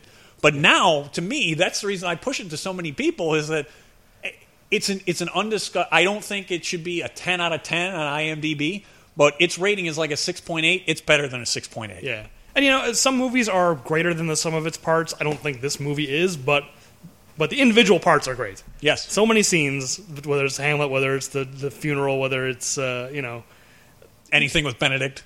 I, I definitely came away from this viewing with a higher opinion. Even I, I've always loved it, but I was a little down in it last episode, so I regret that because this movie's it holds up. You're right. Yeah, and what it reminded me going back and watching again, and now kind of going through this uh, this episode here is that Benedict really and Benedict and Charles Dance. I'm without them, it's sort of like what I've said of Game of Thrones is that Tywin Lannister and getting him right was important. I think what talking about this and talking through, he's a really that's a really great villain and really great casting, and that's why I think it holds up is that you can't just have the hero. You really need to have a villain that is believable or or interesting. Yeah. And Benedict really is. And I've said on multiple times, I want the Slater movies. I'll tell you what, I, maybe in really thinking it, what I've, I've learned in this viewing and discussion, I, I might really want more of Benedict. And I'm kind of disappointed that I don't have that opportunity. You just want to see more Charles Dance and things. Then that's probably what it is. I, you- that, yeah, so let me, let me put that asterisk. If Charles Dance is not willing to reprise his role as Benedict, I'm not nearly as interested. Unless maybe Alan Rickman might be interested. Maybe it would be interesting in some ways with Alan Rickman. I don't know. Imagine Alan Rickman as uh, Tywin Lannister, though.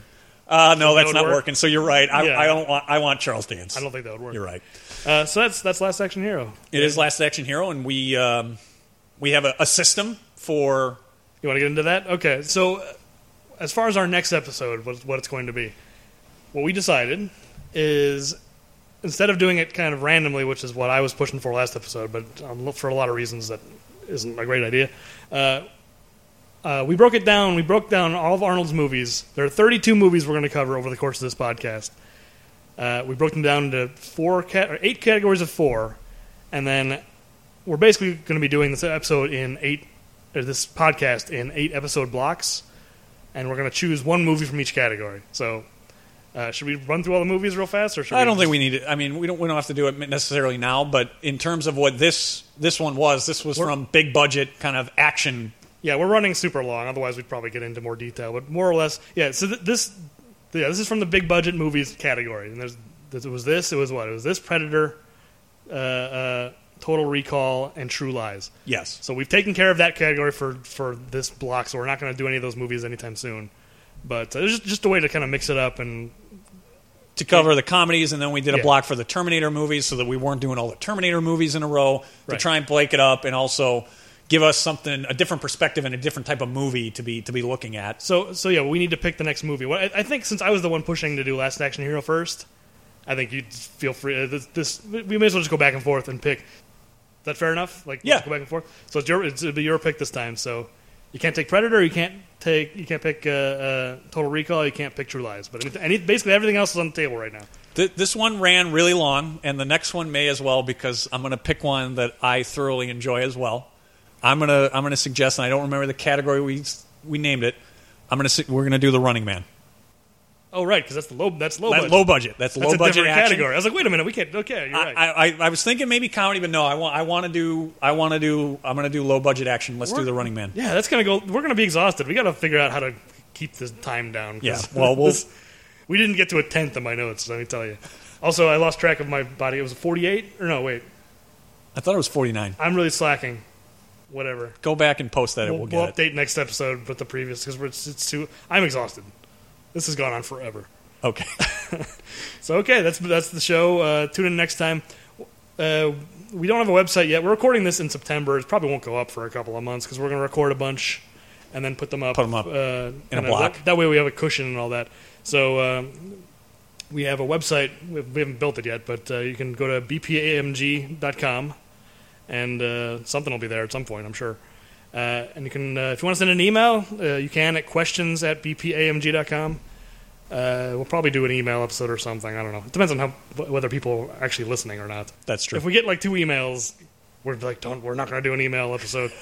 no one's writing in, but we'll see. But if you want to write us in, it's questions at bpamg.com. Uh, we're on Pitter, Twitter. We're on Pitter. Yeah, that that's the new that's the new. Social I've invented. Media. Yeah, it's exactly. we need to register that right away. Yes. Pitter.com. Uh, it sounds like a thing that it sounds like a It real will thing. be a thing if it's not a thing. Uh, yeah, I'm. I'm. This, this. We're almost three hours. I'm exhausted. Uh, Twitter. What's our Twitter? We just registered it. Bad Bad Puns Podcast. Yes. At Bad Puns Podcast. Yes. Uh, so check us out there. Anything else? Anything? Any closing thoughts? No closing thoughts. We'll see you at the next episode. we basically we've said so much. We have nothing else to say. So yeah, tune in next time. Uh, we'll see you then. Thanks.